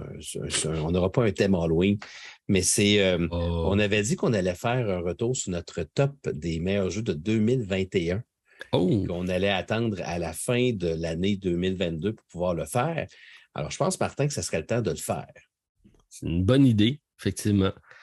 Donc, c'est des jeux qui ont été publiés en 2021 en 2021, puis on va toujours se baser sur Board Game Geek. Il faut que ce soit des jeux qui sont sortis en 2021. je veux dire, on n'a pas le choix, on ne peut pas sortir d'autres choses. Fait qu'il faut que ce soit des jeux qui sont sortis en 2021. Puis là, on a probablement eu le temps de jouer à tous les jeux qu'on voulait jouer qui sont sortis en 2021. Fait que là, c'est le temps de faire notre liste définitive des lieux, puis de le comparer aussi avec ce qu'on avait fait il y a.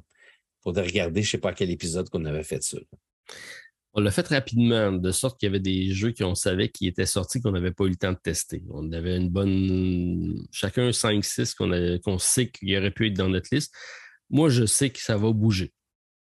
Ah, moi aussi, c'est certain. en plus, ça va bouger. Mon intérêt personnel aussi changé dans les derniers mois aussi. Fait que, fait qu'on va, on va, on va vous offrir ça. On va faire un top la semaine prochaine. Bon, c'est bon ça. Les top, les gens aiment ça c'est une bonne idée de revisiter ce qu'on a déjà fait parce qu'on sait que ça, change tout ça. Oui, puis ça, prépare bientôt euh, nos spéciaux de Noël, Martin. Tu sais qu'on a plein de spéciaux à Noël. OK, oui. Bon, mais ben là, euh, tu m'apprends des choses. Tu m'apprends des choses. Euh, on verra. on s'en bon. parlera. Alors, merci tout le monde d'avoir été avec nous encore cette semaine pour cette visite du côté A de ce côté-ci du plateau. Et euh, Martin, euh, toujours un plaisir de partager le micro en ta compagnie.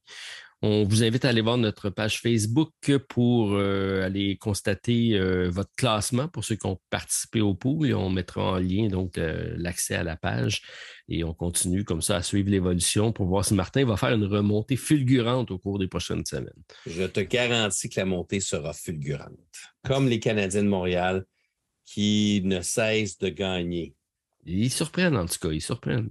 D'ailleurs, ils jouaient ce soir pendant qu'on enregistrait ceci, là, puis j'ai aucune idée si on gagné ou on perdu. Ils jouent-tu ce soir, finalement? C'est un de mes élèves qui m'a dit qu'il jouait ce soir, mais finalement, il s'est peut-être trompé.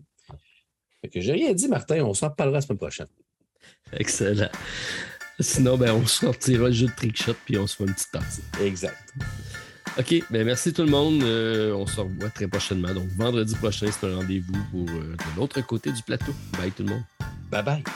À la prochaine. Pour nous rejoindre par courriel, de l'autre côté du plateau à gmail.com ou sur le site de buzzsprout.com. Et c'est ce qui complète notre partie. Joignez-vous à nous chaque vendredi pour la découverte de l'autre côté du plateau. Et d'ici là, jouez bien!